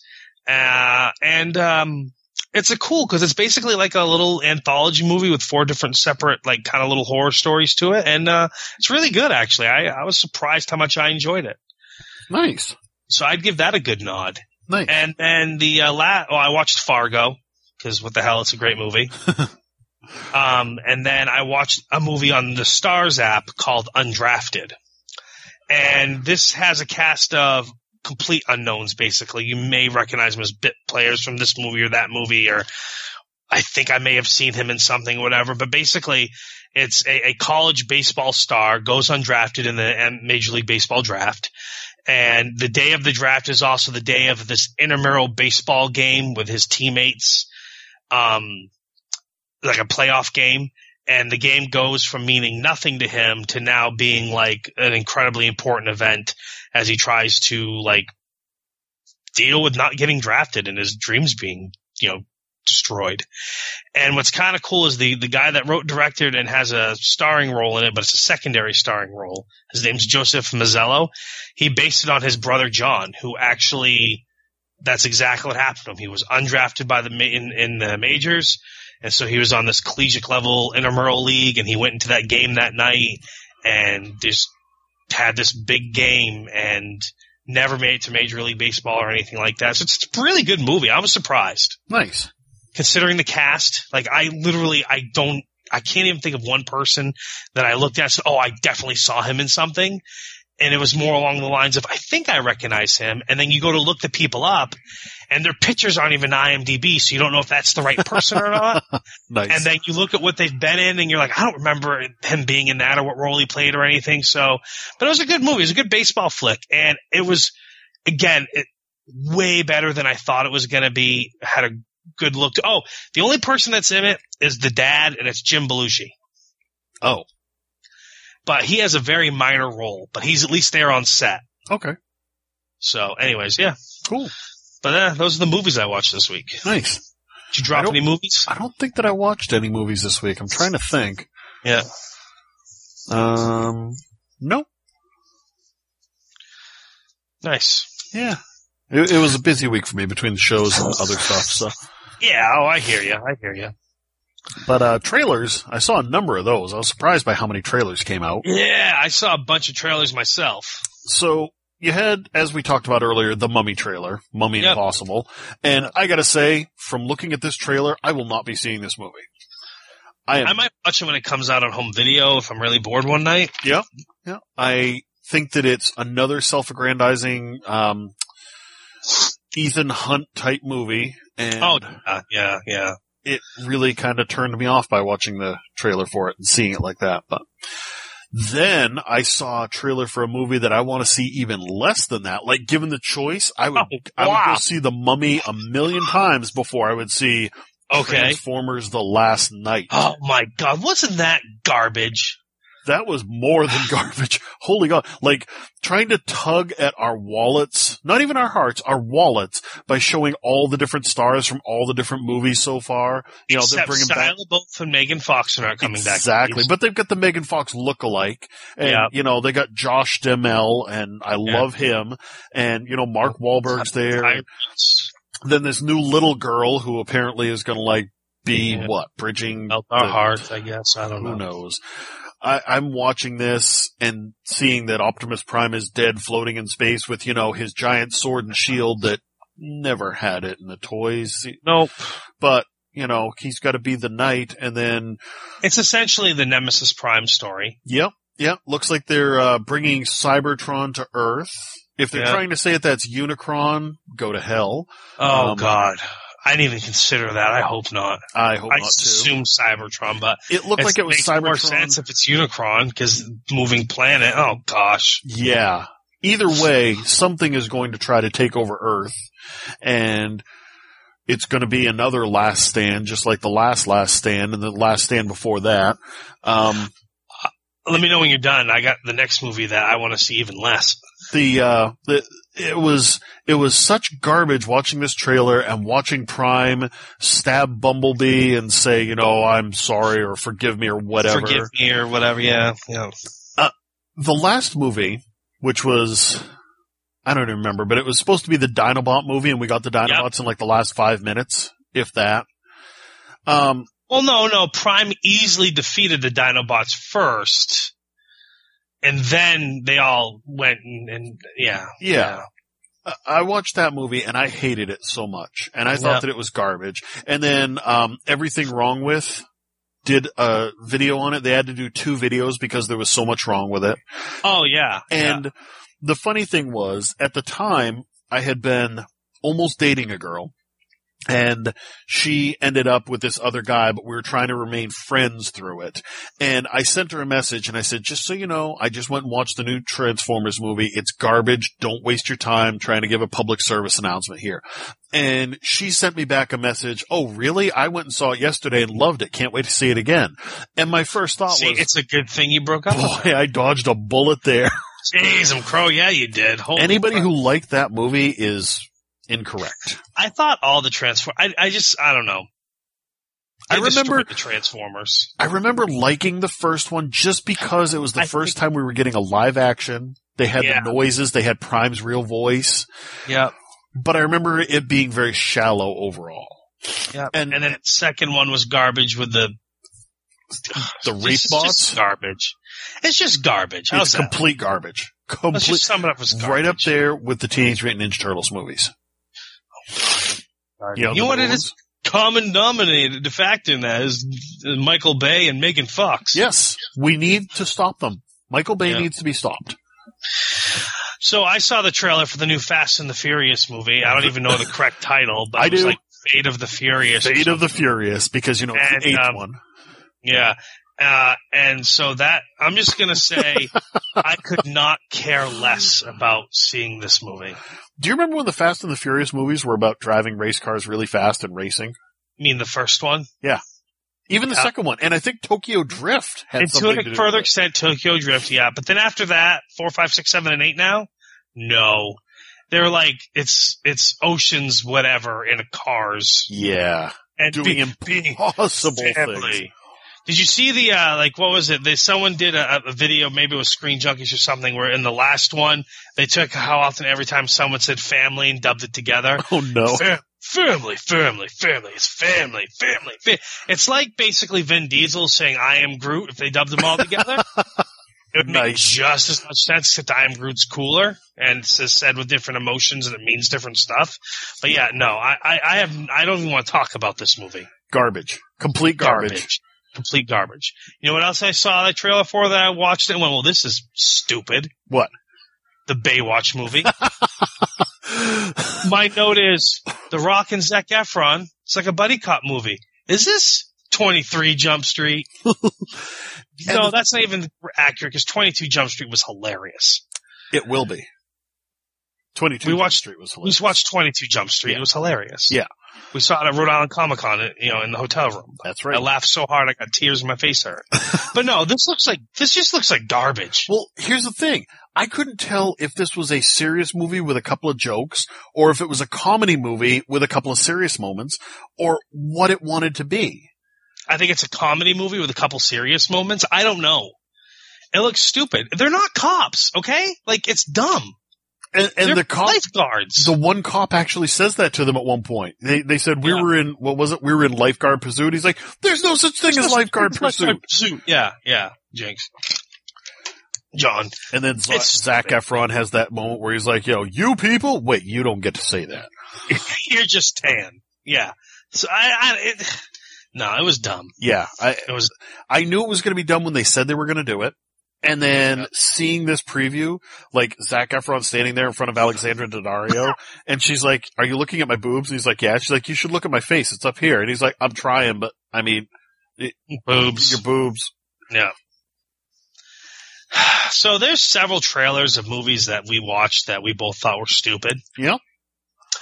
Um, I, I got another one that I don't know if I want to watch it or not. The Comedian. Did you see this one? Nope.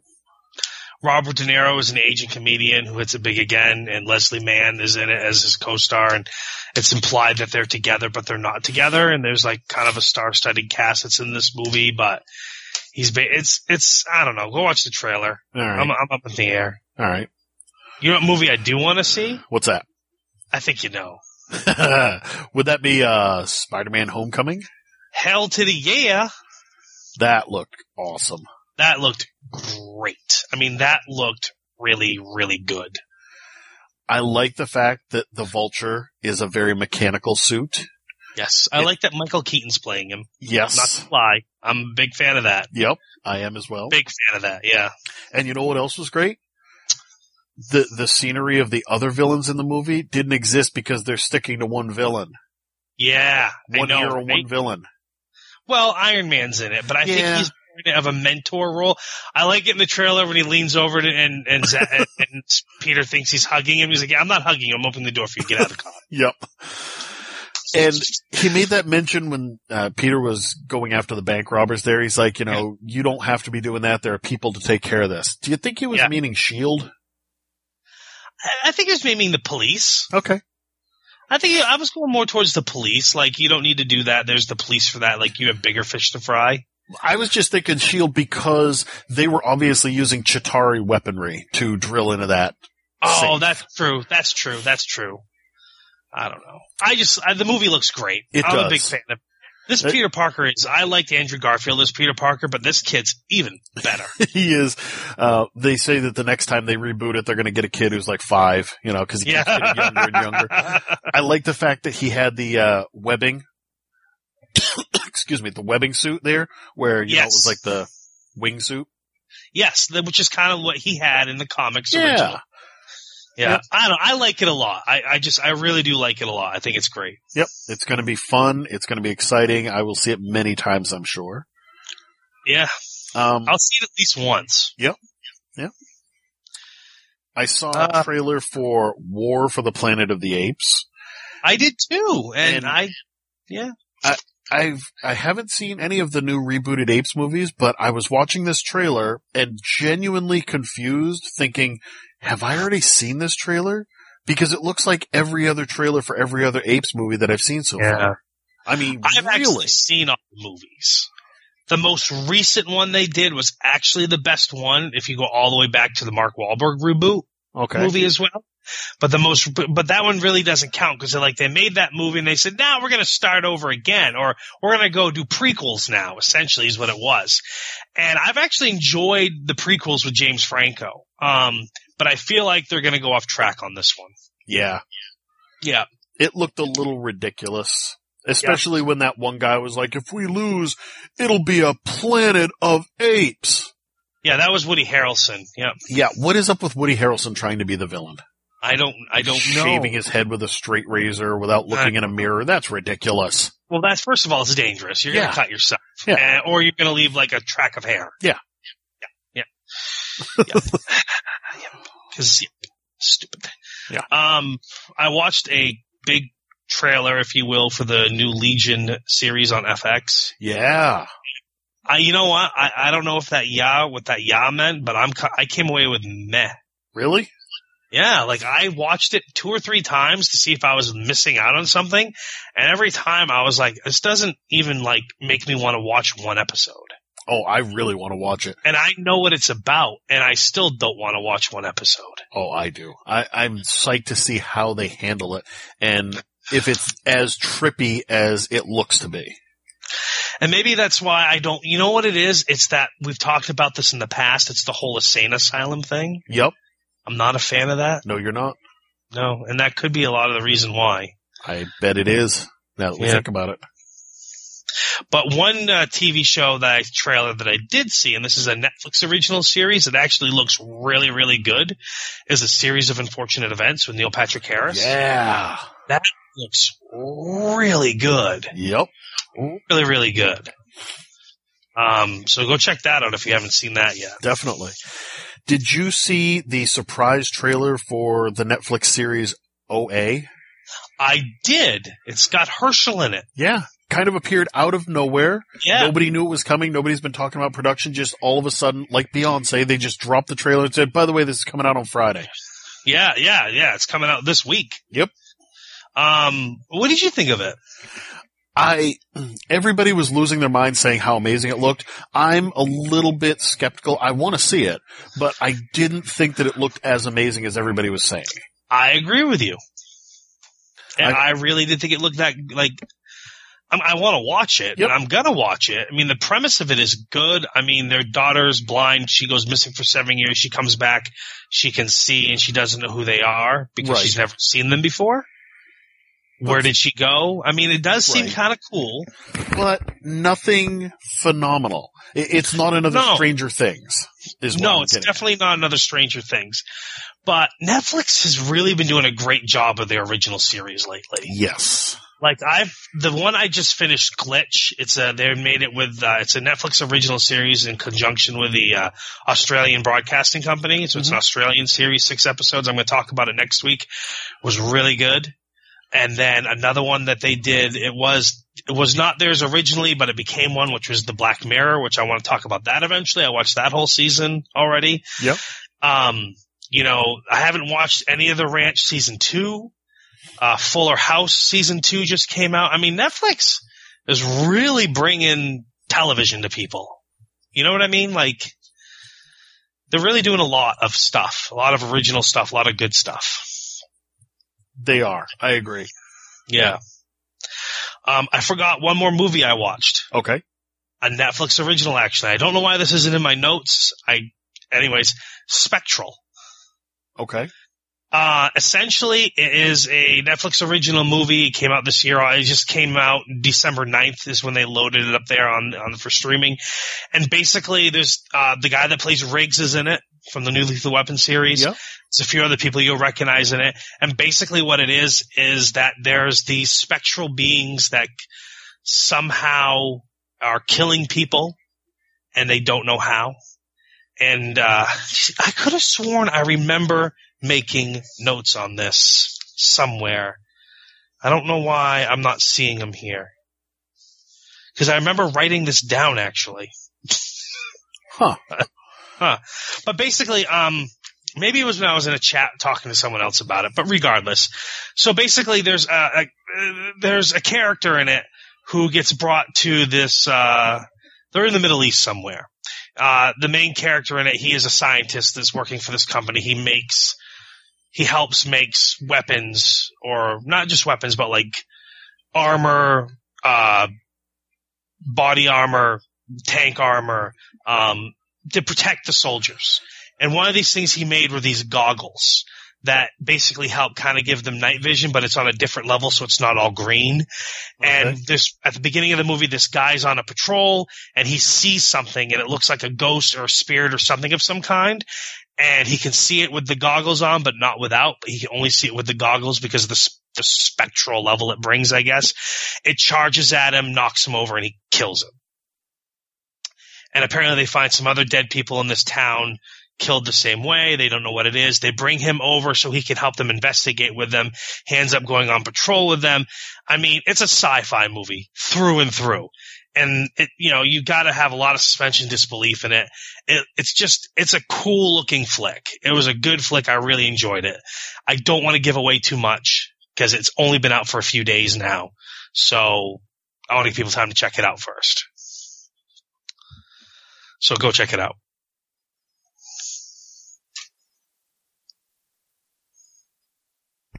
I can handle that.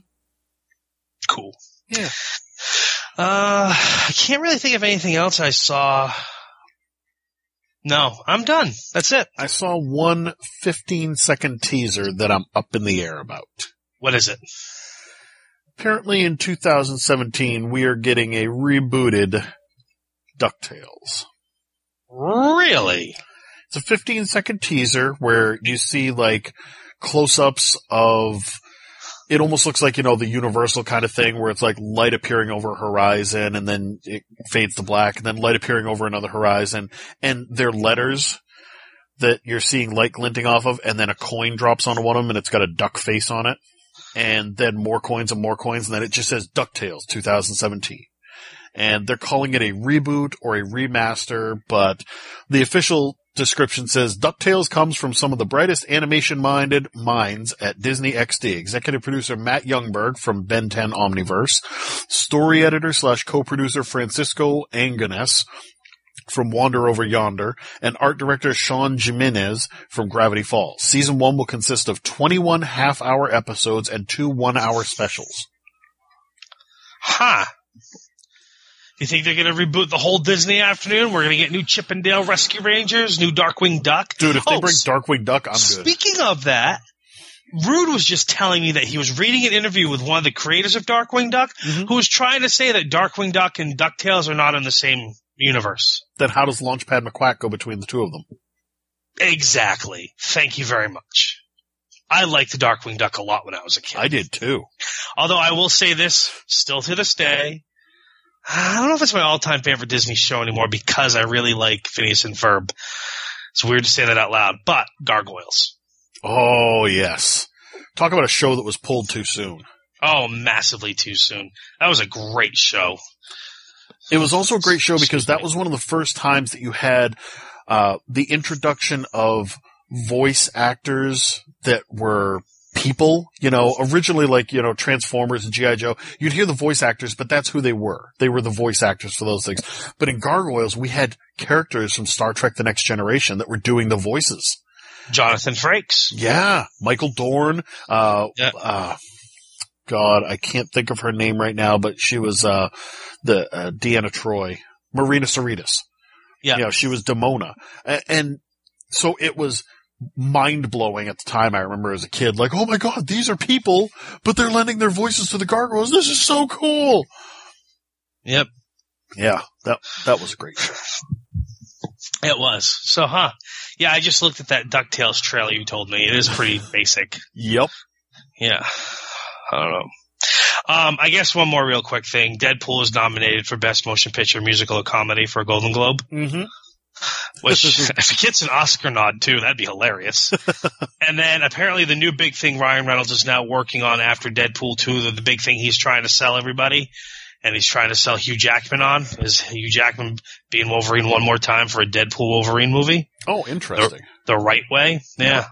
Well, th- that brings up that I saw a little news thing. Tim Miller broke his silence about leaving Deadpool 2. And he was very nice and very politically correct, uh, but Yeah. he addressed every one of the points, and each one of them he said that's not true. He's like, I did not want to make a stylized movie. I wanted to make the same kind of movie as the first one. I did not want to cast Kyle Chandler as Cable. That's ridiculous.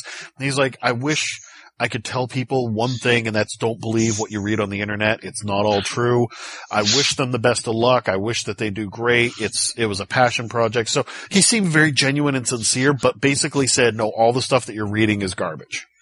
Yeah. So I don't know what to believe anymore. I hope that the second movie comes out as the first one did. I Yeah. have to imagine that it's going to come out awesome because Ryan Reynolds is still in it. And Right. it's still, I still look at it as being his baby, you know, his puppy, if you will. Right. Exactly.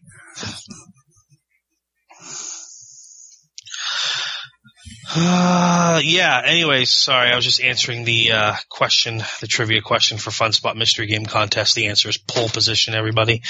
But it says here, I want Deadpool and Wolverine in a movie together, said Reynolds. What we're gonna have to do is convince Hugh. If anything, I'm gonna need to do what I can to get my internet friends back on board to help rally another cause down the line. Reynolds added, Hugh Jackman is one of the best human beings. Part of the reason I want to do a Deadpool Wolverine movie is not just because I think the two would light the screen on fire, but I genuinely love the guy. Think about what we could see Wolverine do with his claws to Deadpool if they fought each other. Oh yeah. It would be awesome.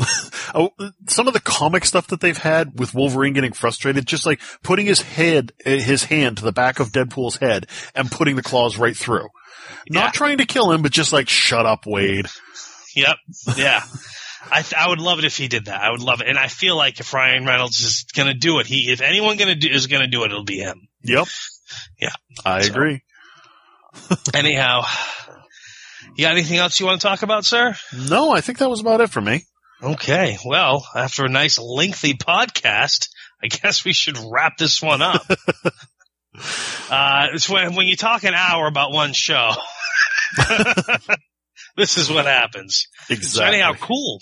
Thanks for listening. Thanks for tuning in, if you will. If you have any questions, comments, concerns, or suggestions, or rebuttals, or whatever, hit us up on the Twitter machine. I'm at Superstar ML. I'm at the Quantum Geek, G33K.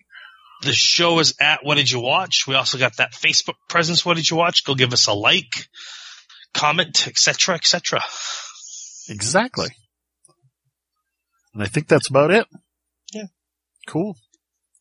Thanks everybody. We'll talk to you next week.